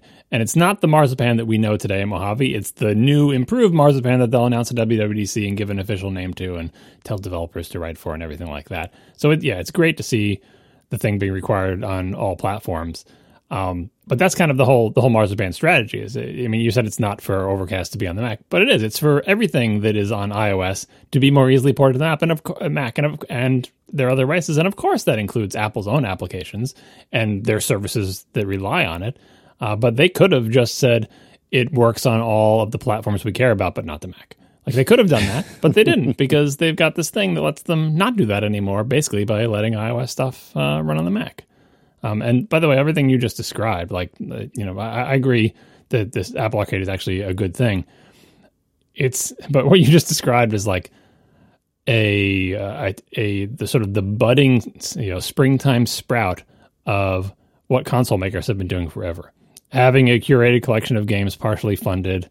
Uh, where there are standards where you have to conform to, you have to use cloud syncing, you have to be available on this, you have to do that. Like the, the rules for what you have to do for console games, it varies from console to console and from year to year depending on what the manufacturer does. But that's that's the point of console games that you know you you have to support cloud sync, you have to support a downloadable thing, you have to support these resolutions, you have to have this minimum frame rate, you have to have this minimum quality, right? And that's why when Apple would get into games and thinking like we're the biggest game maker or whatever, like the two the two slams are always Apple's not that into games, and Apple doesn't really get games.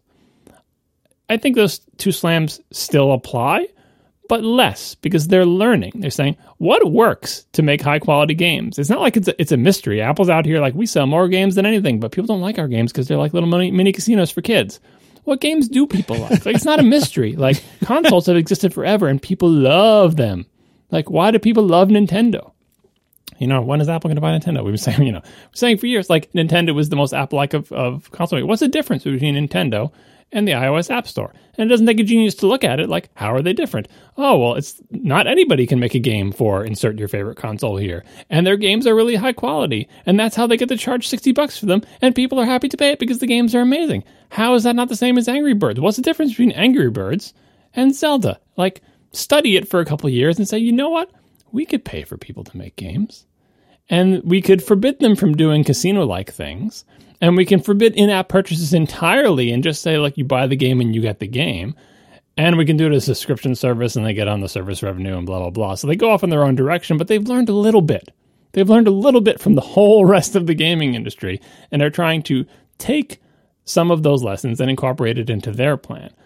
Now, all that said, there's a lot of questions about whether this is going to work because they're not eliminating the kitty casino, right? That's still going to be there.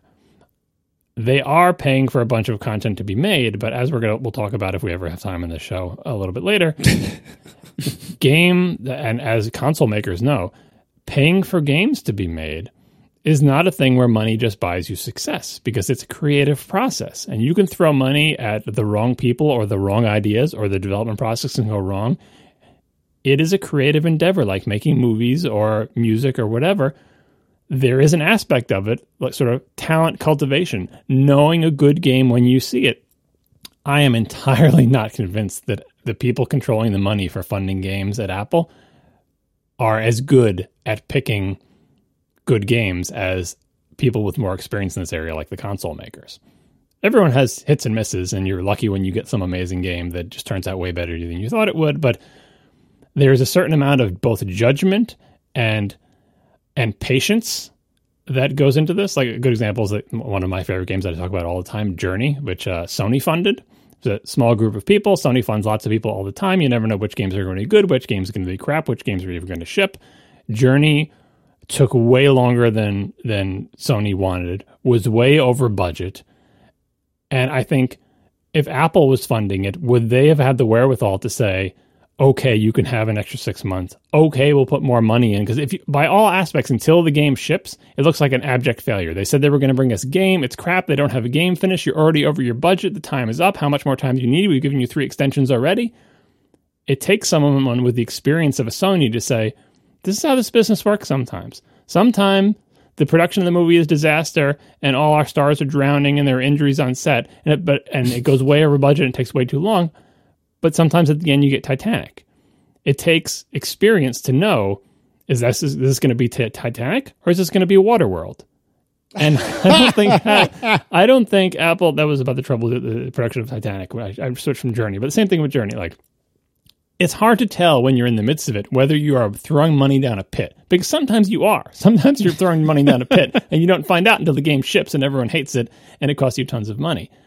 All I'm saying is that this is a difficult skill that Apple has thus far not had experience in doing in the games industry. So they're just, you know, spreading the money around. And to be fair, all the games I saw on their page, they look amazing, right?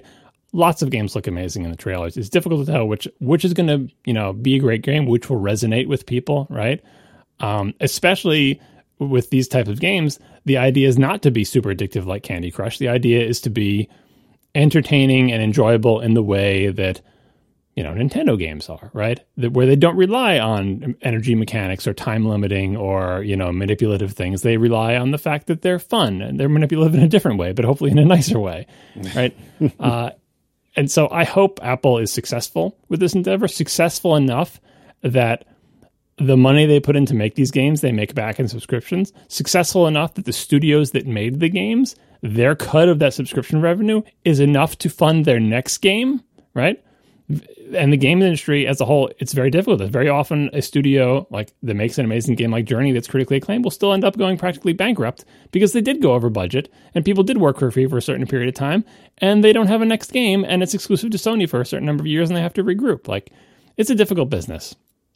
Uh, but Apple is finally doing some things that that look from the outside more like what everybody else is doing, and if they do them reasonably well, and or they are very patient and willing to throw lots of money at it and try and try again, they could hopefully build a tiny corner of the App Store for games in which the games that they ship are viewed positively by all involved.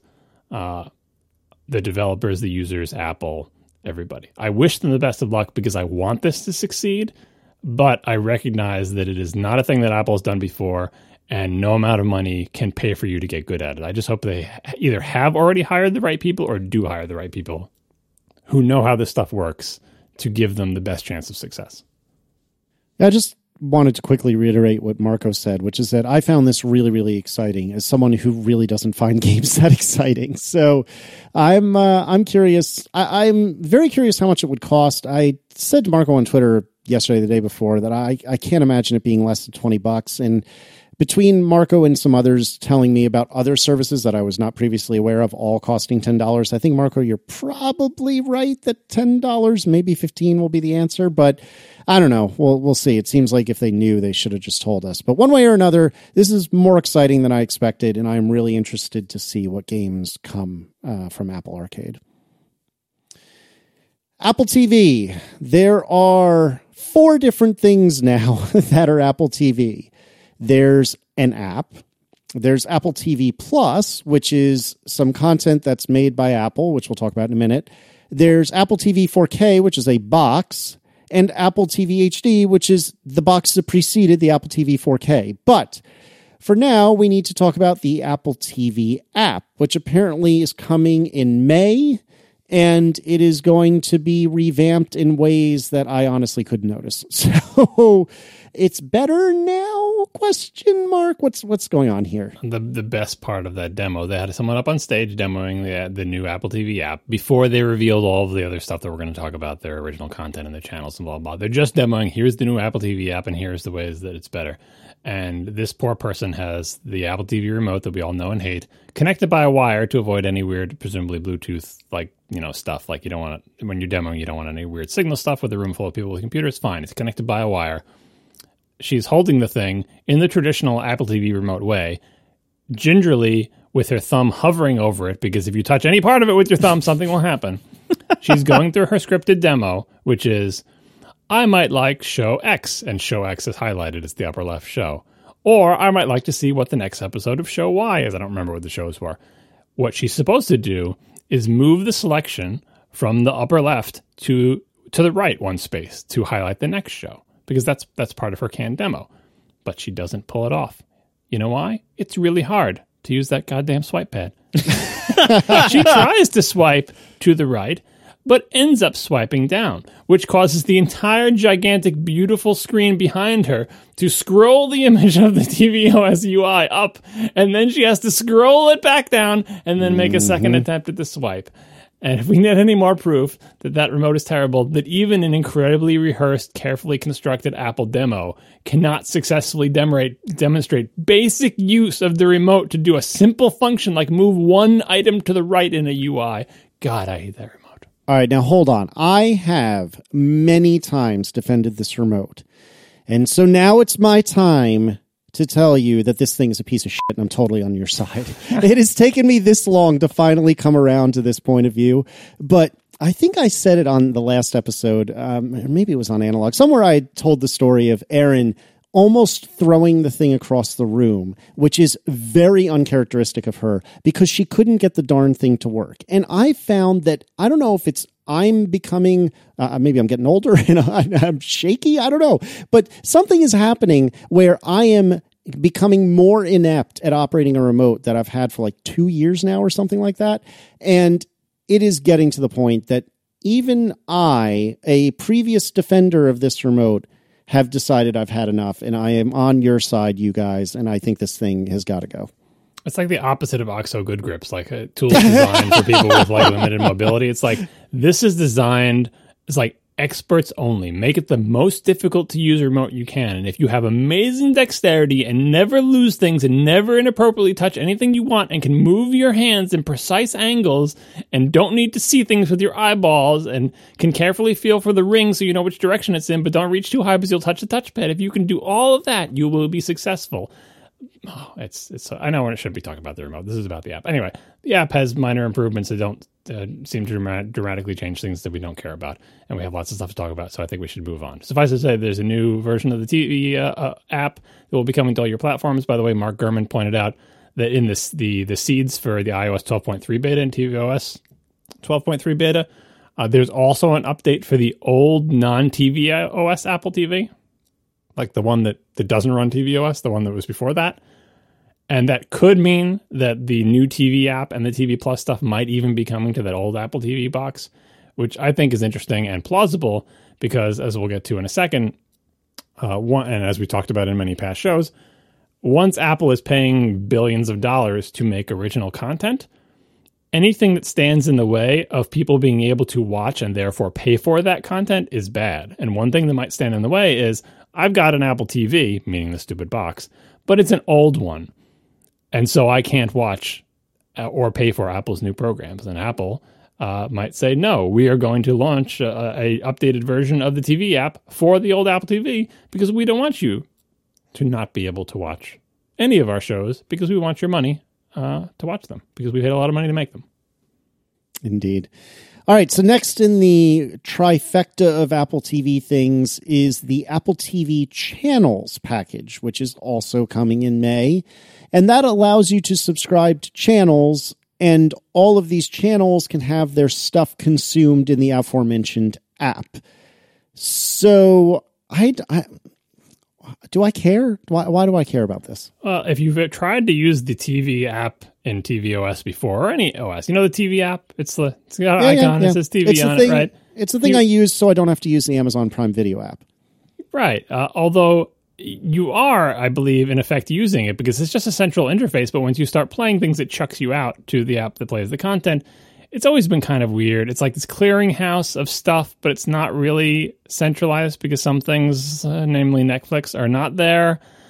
Uh, um, and chucking you out to another application was weird, right? So the new one is it's the same model essentially, where there's a TV app where you supposedly see all your stuff accumulated there, and it tries to tries to do a good job of saying we think you were just watching this, so you might want to continue watching that and whatever. Like it tries to do that type of stuff. The new one will play all your stuff in the app.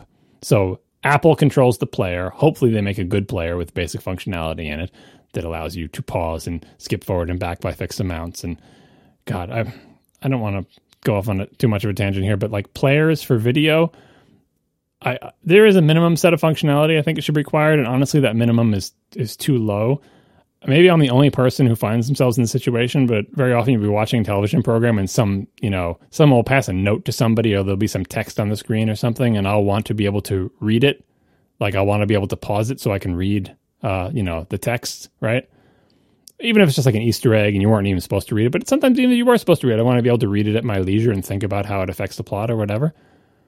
Getting the thing paused on the frame that contains a non motion blurred version of that text is incredibly difficult because so many players have controls that disappear. If you, you know, like if you if you hit the the pause button and it's paused, then you hit play, the controls that let you pause disappear after a moment and then you want to pause. Well, no, I want to pause there. Oh, but the controls are gone. So my first tap actually just brings the controls back, and now it's too far. Mm-hmm. And so, and then you need a fixed amount skip forward or back. If you don't have a fixed amount, see also the touch bar. If you don't have a fixed amount skip forward or back, then you're forced to scrub. Good luck scrubbing back 30 seconds in, in a you know two hour oh, yeah. progress bar. Forget about that. So now you're up no. But so let's say you have a scrub forward or back. If it's 30 seconds, now you've got to wait 30, 29, 20 something seconds to get back to where you were. And then you have to pre stage the pause button, tap to make the controls visible. Oh, they disappeared. Tap to, you have to like pre stage it. And then you, when you get close, you have to do play, pause, play, pause, play, pause, play, pause, just to creep. It's like, for God's sake, people, this is so easy on the QuickTime Player 7, which will soon be gone, where you can just pause at any point, use the arrow keys to go forward and backward a frame at a time. Maybe these are expert controls. Maybe I'm asking for too much. But all I'm saying is when Apple has centralized the player into one place, that's the opportunity to have a way, even if it's just for experts, to do everything I'm just describing. Forward and back by frame amounts, play, pause, skip forward and back by perhaps even configurable amounts that are non-uniform. I mean, even even Overcast, the application that doesn't want to add weird features, lets you to specify how much you want to skip forward or back. And it's oh god. Anyway, sorry for that tangent, but I have I have high hopes for the Apple Player that Apple's because Apple's players usually are pretty good in terms of scrubbing and features and skipping and stuff like that. Oh, and by the way, have a way to turn on subtitles without going through seven submenus. Plex. Anyway, that's that's the uh, that, that's the the television thing and the channels packages within television. You can subscribe to channels like Showtime and HBO and all that other stuff, and it's like you can do that from within the channel. And then when you play them, you don't go to the HBO application. You don't go to the Showtime app. You don't have to remember what the hell's the name of the Showtime app. Is it HBO Now or HBO Go? Like it's all in one place. So anyway, that's uh, Apple's TV channels thing. I think it is is an improvement, a clear improvement over the over the current system where they try to do this but not particularly well. It still has the same uh, lack of Netflix, which makes sense because Netflix is massively the market leader. And why would Netflix subsume itself to this Apple interface? Like, it doesn't make any sense. Uh, also, by the way, even I mean it's hard to tell because we haven't used this, but based on the demos, I would say that the Netflix interface to letting you continue what you were watching before and to presenting you with stuff you might want to watch is still probably better than Apple's because Netflix is pretty good at that. Not not perfect, and you know it could be better because Netflix really really wants you to like kind of like YouTube really wants you to ride the algorithmic wave. Right? They don't want you to build your list of things you want to watch. They just want to like we know what you want to watch because it's either what you were watching before or what our system thinks you want to watch. But you also have the ability to add things to quote unquote my list but getting to my list in the UI is sometimes tricky because they don't want to they don't want you to use it like a a queue, right? And so it's there's a little but anyway, Netflix is good at figuring out what you might want to watch and it is good about letting you resume where you picked up. Unlike I know I don't want to go another stupid rant on this. Unlike by the way, so many other video apps where like I forget which one this is because I subscribe to so many freaking things. I think it might be Hulu or maybe it's the CBS app some show that I watched season one of, and then I started watching season two of, somehow because of its bad ability to sync playback position between different devices, like I'd watch it on my TV, on my iPad, so on and so forth, thinks that I was partially through an episode in season one, or maybe I even went back to it to review something. Like it, it thinks my play position is like season one, episode seven, like 2% through. But I'm actually watching like season two, episode five but every time I launch the app, it's like, do you want to continue watching season one, episode seven? It's like, no, I don't. I watched that whole season, and there's no way in the application to tell it. I've watched the show. I even tried going to the episode, bringing the scrubber to the end, and letting it naturally play off the end to let it think I played that episode, and I couldn't get through it. Thick, its thick skull. That when when you know, so the whole continue watching feature they throw in your face, you launch the app, and it's like, do you want to continue watching season one, episode seven? Like, I do not. It's not where I am in the series. You stupid application. Again, basics that Netflix mostly gets right, and hopefully, hopefully Apple will get right. Like you wouldn't think there's that many features to showing video, but and there's only like like a page of them. But if you don't have them all, or you have a bug related to them, it is maddening. So I have some hope that Apple will do well here, but I'm kind of glad that the Netflix app is still separate because I think, despite my frustrations with their application, they're probably one of the best. And I think that actually their closed caption thing is only two taps away. One tap away would be ideal, people. Closed caption on or off. Anyway, Oh, and on yeah, I guess on on the same thing uh, uh, that we were touching on before, Apple wants you to be able to watch your stuff everywhere. This new Apple TV app will be on smart TVs, uh, Samsung TVs in the spring, and on all the other TV manufacturers later, which means you don't need an Apple TV box to use this TV application. Previously, the only way you could get this application with this UI, this wonderful UI that we were just talked about, would be on a, on a little black Apple TV box you'll be able to get it on your smart TV. You'll also be able to get it on Roku and Fire TV, the other little black box is not made by Apple, which is kind of amazing because it means Apple is essentially developing applications for Roku and Fire TV. Like, you know, those the SDKs for those systems are not the same as iOS, and I don't think Apple is has made like a miniature iOS emulator, kind of like when there was like QuickTime for Windows. They made like a miniature version of like the Mac Toolbox calls that they needed to run QuickTime on Windows. So they're they're making considerable effort to make sure if you want to watch, and at this point, by the way, in the presentation, they hadn't yet announced all the original Apple shows, so it was kind of mysterious. But we all know the next item will be all the original Apple shows. If you want to pay Apple to watch those shows, watch it on your Samsung TV, watch it on your Fire TV, watch it on your Roku, watch it on your LG TV, watch it on your Sony televisions. Like we don't care. Just watch it. Just pay us and watch it. so I'm glad they're pursuing this strategy as far as I can tell, there's still no way to watch it on the web because Apple's like, web, what's that? Um, or on Android, which is weird because Apple Music is on Android. But anyway, it seems the strategy is pretty clearly Apple TV and this Apple TV application, which Apple seems proud of, but which I think is just kind of middle of the road. They want that to be available everywhere, not just on their little black puck boxes, not just on their iPads. Hell, there's going to be a Mac version of it for crying out loud. A Mac version of the TV app. How are they going to do that? I would imagine some marzipan magic. Although it says this this stuff is coming in May, so I'm not entirely sure how they're going to do that. I mean, obviously we're all running marzipan apps right now, so it's not outside the realm of possibility that Apple can ship an Apple TV app that is in fact marzipan. But uh, we'll see. Oh, and by the way, it's in 100, more than 100 countries, which every time we talk about any kind of service that we're interested in, lots of people come and tell us, well, that's great, but that service is only available in the US and Canada and some of Europe, but not where I live or whatever. Um, so they're going to try to go global with this. So I think overall, this announcement, the Apple TV channels package and stuff, it's all improvements. It's available more places. It is a better application than it was before, even if it's still not best in class. Um, so I'm looking forward to it. Apple TV Plus We finally have a name.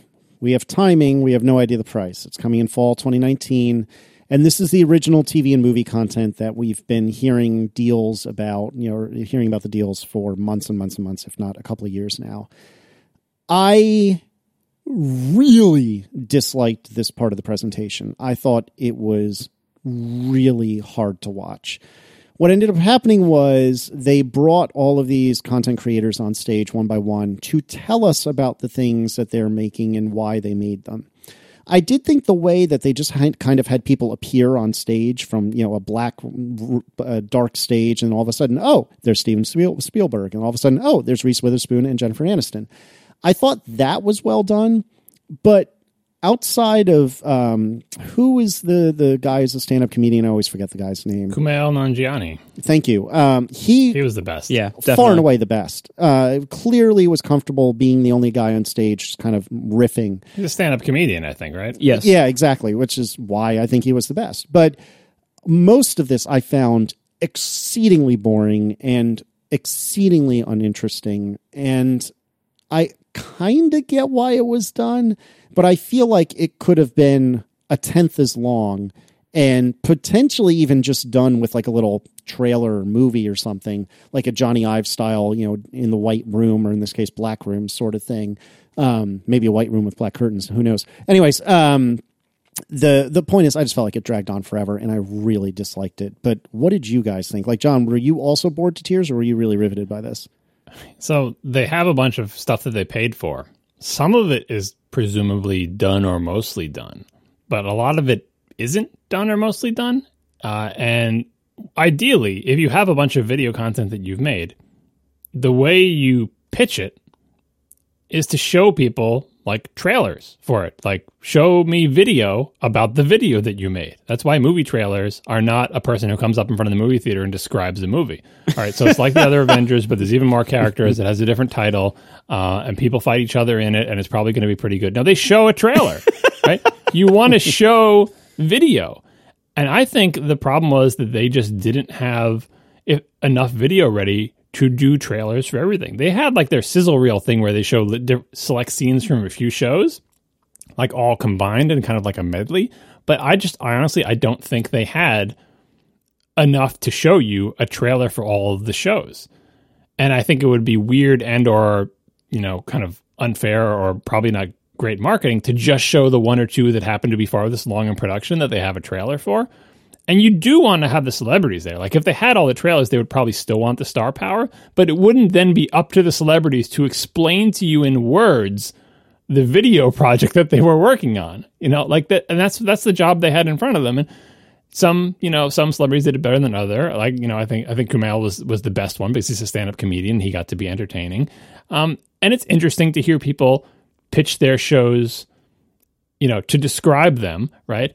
But in the end, we want to see the shows, and uh, failing that, we want to see trailers for them. So I don't. I kind of understand Apple's position. Like, I don't think they should have waited. Like, oh, they shouldn't have shown this until they had trailers for it. No, it's they should announce it now because I think now is a reasonable time to announce it. They didn't announce a price. It's only coming in the fall, but they did tell us here are the people who are making the shows, and here's roughly what those shows are going to be, which is is better than nothing. And honestly, like no one cares about or will remember how boring the presentation of people talking about their shows were. All we care about, as we said a million times, is are the shows good? And kind of like the discussion about games, just because you have lots of money doesn't mean you know how to convert that money into good television shows. Unlike the game area, Apple hired a bunch of people I, I, that have lots of experience in this area and have a track record of knowing how to pick, pay for, and, and cause to be produced high quality content and that those people in turn picked other people and give the money and it rolls down. And so like i feel like they have a reasonable shot of producing one or two good things but it's not easy. Um, it's hard to like i mean netflix did it pretty amazingly well like putting all their money behind a couple of big name shows all of which turned out to be pretty good for them and then they were able to diversify Apple is behind everyone else in this area and they're spending a lot of money, but not Netflix style money quite yet, which I think is smart because you don't want to pay $10 billion your first year if you have no idea what you're doing. Um, but I, I'm looking forward to this video service. I'm going to pay for this video service. There is at least one or two shows on this video service that, after hearing them described, I'd be interested in watching, and I think have a chance of being good and being interested to me. I think it will probably cost around about the same as all the other video services I've subscribed to costs. Uh, but that's fine with me. Uh, and you know, I think I'm glad Apple has finally picked a name for the service and announced that it is real. And we all have a date and a concrete thing to look forward to. And I'm mostly going to give a pass to the weird presentations where the celebrities talk for a little bit too long. It was it was basically the TV show version of the endless parade of game demos that we often see, like at WWDC. but the game demos show the actual games. Imagine if the game demos was just the developer talking about their game, but they didn't show anything on the screen. We're we're gonna have a game later this fall that's gonna really help you explore people's storytelling and their artists and their stories. It's gonna be like oh, it's God. a great racing game. The cars go really fast and the roads have a lot of turns, uh, and there are like items that you can shoot. We we're really gonna change the world. Yeah, yeah. And, and as like the the Oprah intro, like my my favorite tweet was. Uh, uh, Mr. Rebo on Twitter, Christ himself would be embarrassed. by that, yeah, that, that, was very that was very overblown, and Oprah was basically the one more thing. And the intro they had was like their little they did have a videos like their little words and dots about the voice that we need to hear, and, and that that has been gone for too long. And I was like, what is it? Is it Louis C.K.? I mean, I, I thought it was going to be Obama at first. Like it, it, it, some of some of it would have lined up with that, but no, it's just like yeah, it was it was, it was just too overblown. And I think as we were discussing in Slack, like it's interesting line to walk, like because creative things can often get away with that, like the big emotional appeal, because they're kind of right that like the whole storytelling thing does connect with people emotionally, and you can you can get dramatic uh, lead ups like that that resonate with people because it is a uh, uh, you know a valued property or story or there's there's an audience connection or whatever. Uh, and even in the technology world, uh, like we were talking about the uh, the incredibly over the top intro to the iPhone. Like there's been you know whatever it was three amazing revolutionary things in the history of Apple, and it's like so incredibly overblown. And yet in hindsight, probably undersold the iPhone, which is amazing because like they didn't know. I mean, they thought they had an amazing thing and they did, but like you could go back in time with hindsight and said, actually, we can crank up the, the hyperbole here because you don't realize this, but the iPhone is going to be way bigger than you think it is, right? So you never know. Like I give I give Apple mostly a pass because I feel like their heart's in the right place. They wanted it to be a thing that that connected with audiences, and so they went for it. And if it fell on its face a little bit, that's a great example of the the uh, the experience of uh, making making and funding creative content. You have to go into it with your full heart, and sometimes you go splat on your face, and you got to get back up and try again. I have a very hard time getting too excited about this because you know the iPhone was the iPhone. This is like ten TV shows. It's fine. Like one of them might be good though. That's probably about the ratio to expect. That's realistic. But like, even if one is really good, and even if even if heck, let's say they do really well and they've done a really good job with these. Let's say five of them are really good. We're adding to the world five TV shows.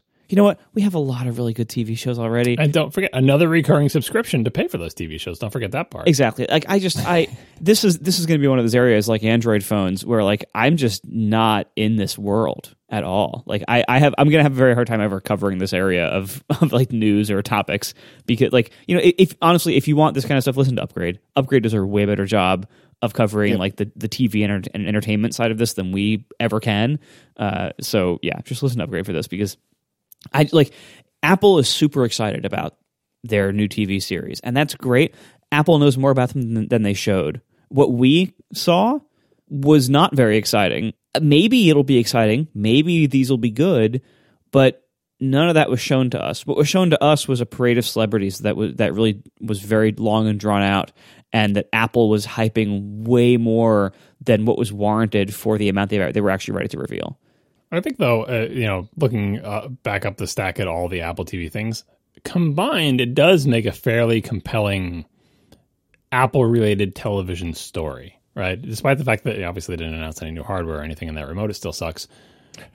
what they've done with the their improved apps things, their channel deal, uh, you know, the, all the economics of Apple finding new ways to get cuts of people's subscription for their services while improving the user experience, like it adds up to a story that certainly makes sense to Apple from a financial perspective because, you know, recurring revenue and cuts of other people's subscriptions makes sense to the user as a general improvement to the experience of using the Apple TV applications. Despite the fact that it's surely not the center of many people's lives, it is a part of a lot of people's lives and making that part better is good. Expanding it to be available to way more people like you don't have to have one of those black pucks anymore, right? and funding original content, which, as we know, is table stakes for getting in on the business and being able to get your own recurring revenue of original content it adds up to a fairly comprehensive, fairly good Apple style baseline level table stakes Apple entering the streaming video original content market, which is basically what we expected. So, I mean, I, I, don't think I'm not sure what people, other than having a better presentation or having like shows that everyone agrees are going to be amazing even before they see them. There's not much more or better they could have done. There's not some aspect of this where we're going to say, oh, they really they really messed up there, or they really didn't announce this thing they've got all the pieces here, and they all begin with Apple TV, right? Which is you know, so they, there there is a consistent brand for them.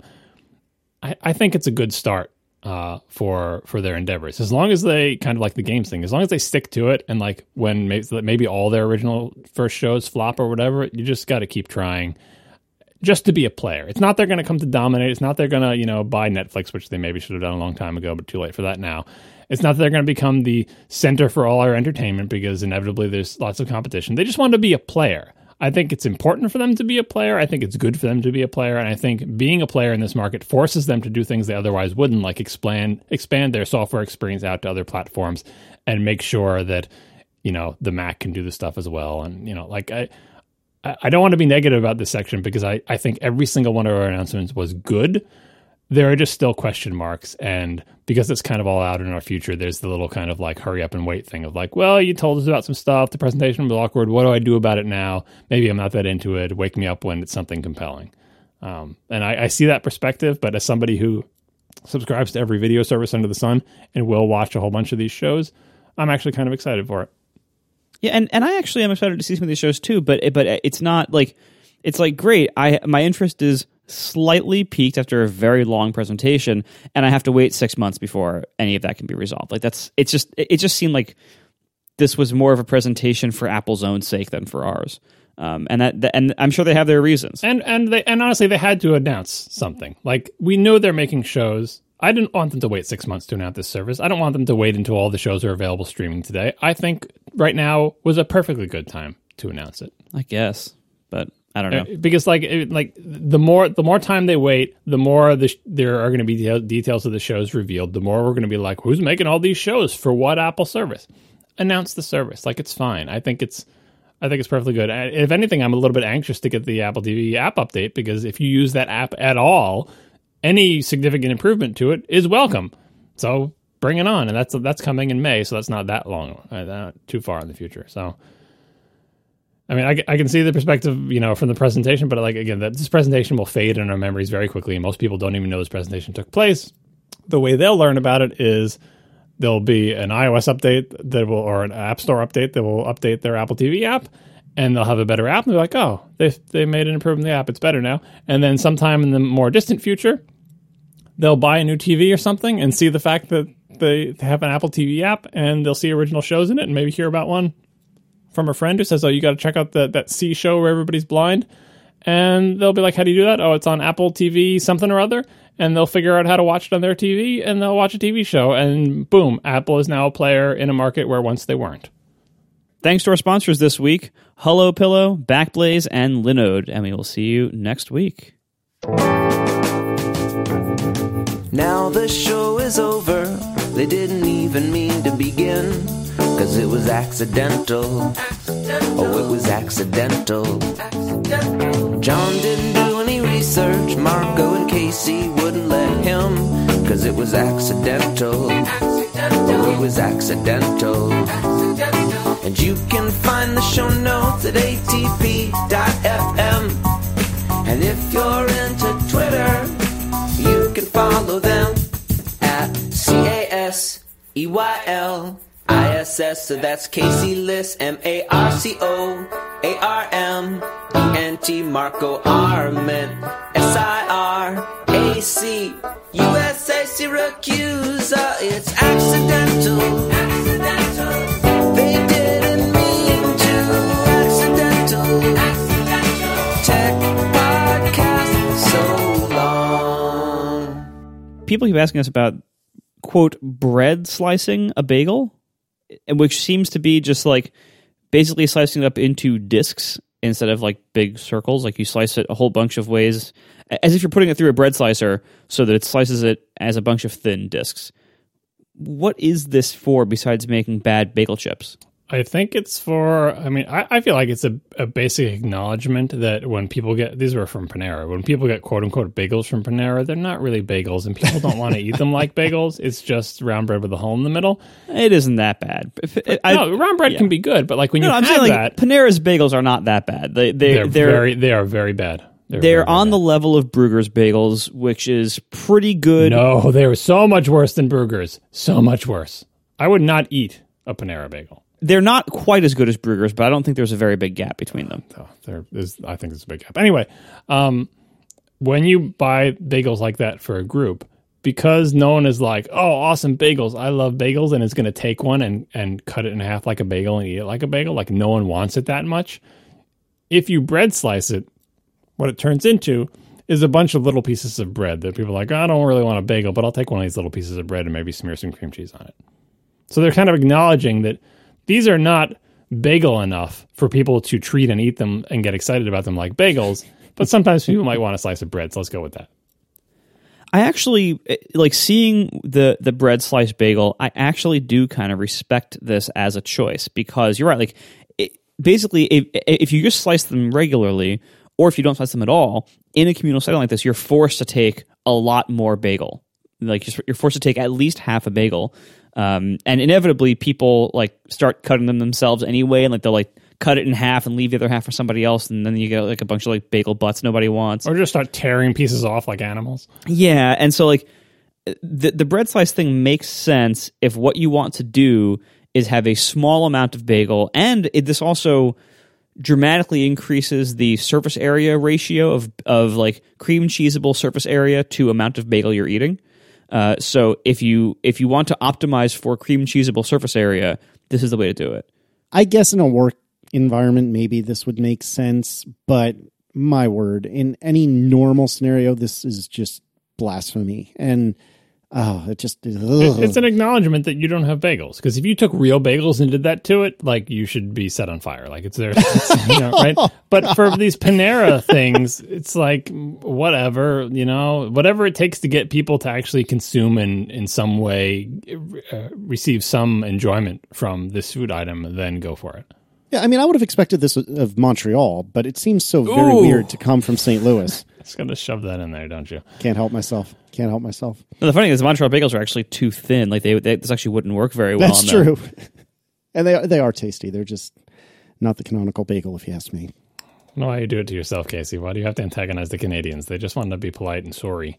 That's right. At least they don't incorporate. I I can't even do it right. I've said What this to you you, before. what are you trying to say? Your incorporate is not correct. He's trying to say you're not Boston accent that you insist you don't have. With my accent? yes, whatever you say, it's it's like Marco's query. It's called the Long Island accent. Marco, you married someone with it. Oh my Figure it god, it's not. You have a Boston accent. You don't even realize it. Believe me, I do not. Incorporate. There, that was much better than know what mine. you're It was, trying to say. It was close. It, it was not perfect, but it was much closer than mine. Much, much closer than mine. If I park the car in Harvard Yard, then you'll let me know, but I No, don't. it's no, no, no. no, not that, but the other Boston accent, the one that sounds like a Long Island. No, it really doesn't. Believe me. I, I can, I'm not weighing in on whether you are or do, do or do not have a Long Island or Long Island accent, but uh, I will say that your incorporate sounds wrong to my ears. Incorporate? I don't think I say it weird at all. Incorporate. No, you you said it normally there, but when you say it, Well, I, I'll try to say it abnormally. How do I supposed to say it abnormally? Incorporate? no, are you with me on this, Marco? Yeah, when John says certain like you know vowel vowel next to R sounds, they they will often come out in a slightly Bostonish way, and he insists he does not have this kind of accent. I don't think A, I don't think you know what slightly Bostonish means, and B, I, I disagree that they come out in any weird way. I do say coffee instead of coffee or whatever the hell normal people say, uh, but that's a New York accent. It's not Boston. You you can't possibly live somewhere for as long as you've lived there. I certainly I don't interact with people with a Boston accent. I just I go to work with a bunch of programmers who are all also not from Massachusetts. You've been there. How long have you lived there? Like a decade or more? At least 15, 20 years, right? Yeah, but but I don't. Uh, when do I encounter people? The most I encounter people with Boston ac- accents is in movies. Same as you. Well, if you watch movies, like I don't, I don't. No, I'm not. I'm, I'm not talking about like the like the Ben Affleck or Tom Hanks like sh- terrible Boston a- accent. Like, Tom Hanks, please. Where did no. Tom Hanks come from? No, like, here's the they, thing. they they both have done bad Boston accents in movie roles before, but like it, and they're not good at it. Um, I- I'm not talking about that kind of like exaggerated like Boston, like that kind of thing. You the way you form certain vowel sounds, you have influence from Boston. Well, you still haven't gi- given me an example of it yet. so listen back help. listen back to this episode john and when you say incorporate way like an hour ago you'll he- well you probably won't hear it but you should. The thing hear it. is, here's the here's the other thing. Because it's late at night and I'm tired and I mumble, I often say words in totally weird ways, some of which I can imagine coincidentally landing on a recognizable accent, but most of the time it's just random ass like slurring of words. incorporate is every time I just said it 20 times for you. Incorporate, incorporate, incorporate. That's how I say no it. but you no because It's now you're Long thinking Island about accent. it No, Incorporate. It's not. It's You're not. thinking about it. Incorporate. Here's the thing, though, Marco. If John said, "I need to go park the car down by Harvard Yard or whatever the hell it is," he would can't still. even do say, that I, one. I, I know I can't because it's so wrong. He would still say that that is just the particular street he grew up on in Long Yeah, Island, right. and that's where the No, accent I comes wouldn't. from. I know I know what a Long Island accent is and I know what a Boston accent is and apparently you know about neither. Keep you can keep thinking you don't have an accent. All right, John. next, we're going to tell me Casey's have a, has a southern accent because he lives in the South now. He doesn't. Ah, And he probably doesn't no, interact actually, with people with southern accents frequently. John is the only person on earth who has not been influenced at all by the place he's lived for over a decade. No, some people are susceptible to it and some people aren't. And I am I am not susceptible. I maintain my own original accent. Oh, I see how it is. Some people are susceptible. Like uh, my mother, when she goes down south and talks to her sister who lives in the south, immediately picks up a southern accent. Or people who, when they visit England, suddenly have English accents. Right? Everyone knows people like that, where they're there for three days and all of a sudden they've got the accent. No, but here's the don't. thing. I have resisted some Virginia isms pretty badly. And, and Richmond's a melting pot where you do definitely hear a Southern accent. I'm not trying to say you don't, but there's plenty of transplants from all over the place. But I have noticed, having been in Virginia since 2000, that I'm starting to elongate. I think I've made this speech on either this show or Analog recently. I, I've elongated some some words. So I've noticed that mile is is creeping ever closer to mile, which is a very Virginia thing. And I keep trying to correct it, but it just happens. I haven't heard you say that. Yeah, and and you li- you're surrounded like Exactly. even even if the people around you don't have thick accents, you still are in a region where it's just Yep. you when you're surrounded by something like you can't possibly not be affected. Like I like I have I have a slight change in the way I talk now compared to when I lived in Ohio or or Pittsburgh because I'm around a bunch of New Yorkers now, and and I've I've lived here for ten years or more than that, actually twelve years now, and so like I know that there are certain words that I say a little bit differently, certain vowel sounds that are slightly different. Like it isn't a huge influence. I wouldn't describe myself as having a New York accent, but the New York accent has affected the way I talk, and there is some influence there. right. Yeah. The, the main effect that living in Massachusetts had on me is lessened my New York accent, making me more neutral because I can't say coffee here as much as I used to because everyone else isn't saying coffee. So I end up saying coffee, which is a slight softening, but it is not a Bostonification. It is merely a more neutralization of it. my my New York accent gets thicker. If I go to Long Island and start talking with people at a deli, suddenly it gets thicker because I'm back home and it's like you're talking in the same wavelength. Here it becomes more neutral and kind of just like the awes go down, right? But the, the the idea that it's a Boston accent is mostly for people who don't know what a Boston accent is, hearing a accent and thinking it must be Boston. I'm on I'm on Team Marco on this one. And citing the incorporate thing, now I remember that. There it is. it thing. is. Ci- That was it. Citing the, the incorporate thing, I, that's a New York accent. Cooperate, C A W, corp, incorporate. Well, now for the record, that, the, the one time I said it, it was one of those weird uh, tongue twister mangle things, like when I mangled the word developers in the Schiller interview. It's not like that's an accent; it's just a mistake of speech. you do it every time except when we brought it to your attention. And for the record, I am not necessarily what? claiming Incorporate. I, I could say it a hundred times to you. I can't mimic it. But for the record, I am not the one that's blaming this on Boston, although I do agree with Marco that there is a natural, be it a softening or an adoption. And, I, and like I said, I think the natural thing is for me to soften my New York accent to not be as extreme and say coffee talk. But I still say dog and dog, log and log, all that business. None of that is how you actually say any of those words. I, uh, the, way, the way I said the, the thing I was getting at is uh, in in elsewhere in the country, the word log and the word dog rhyme, but where I'm from, they do not, and they still don't because I still say dog and log, and they're pronounced they don't rhyme with each other. Dog and log. I don't say dog and log because if I was in Long Island, that's how I would say it, but I say dog and log. The softening of that from dog to dog is what happens from living in Massachusetts. But it doesn't make me say them rhyming anymore. And I don't know. Do they rhyme when you say them? Dog and log? No, I feel like dog and log. Does that rhyme? I don't feel like I, I don't. I don't think they rhyme the way other people say it, John. I, I, I think you're. I think maybe you have Boston hearing now. I don't know. I, no, dog and log. so you say dog and dog. Say it like with a with a Long Island accent. Dog and log. No, I, I hear my my assertion is that they're always a little bit different. Even like in the Midwest, they're a little bit different sounding. No, they're not. Some people say them exactly the same, and they're they're monsters. But it's true.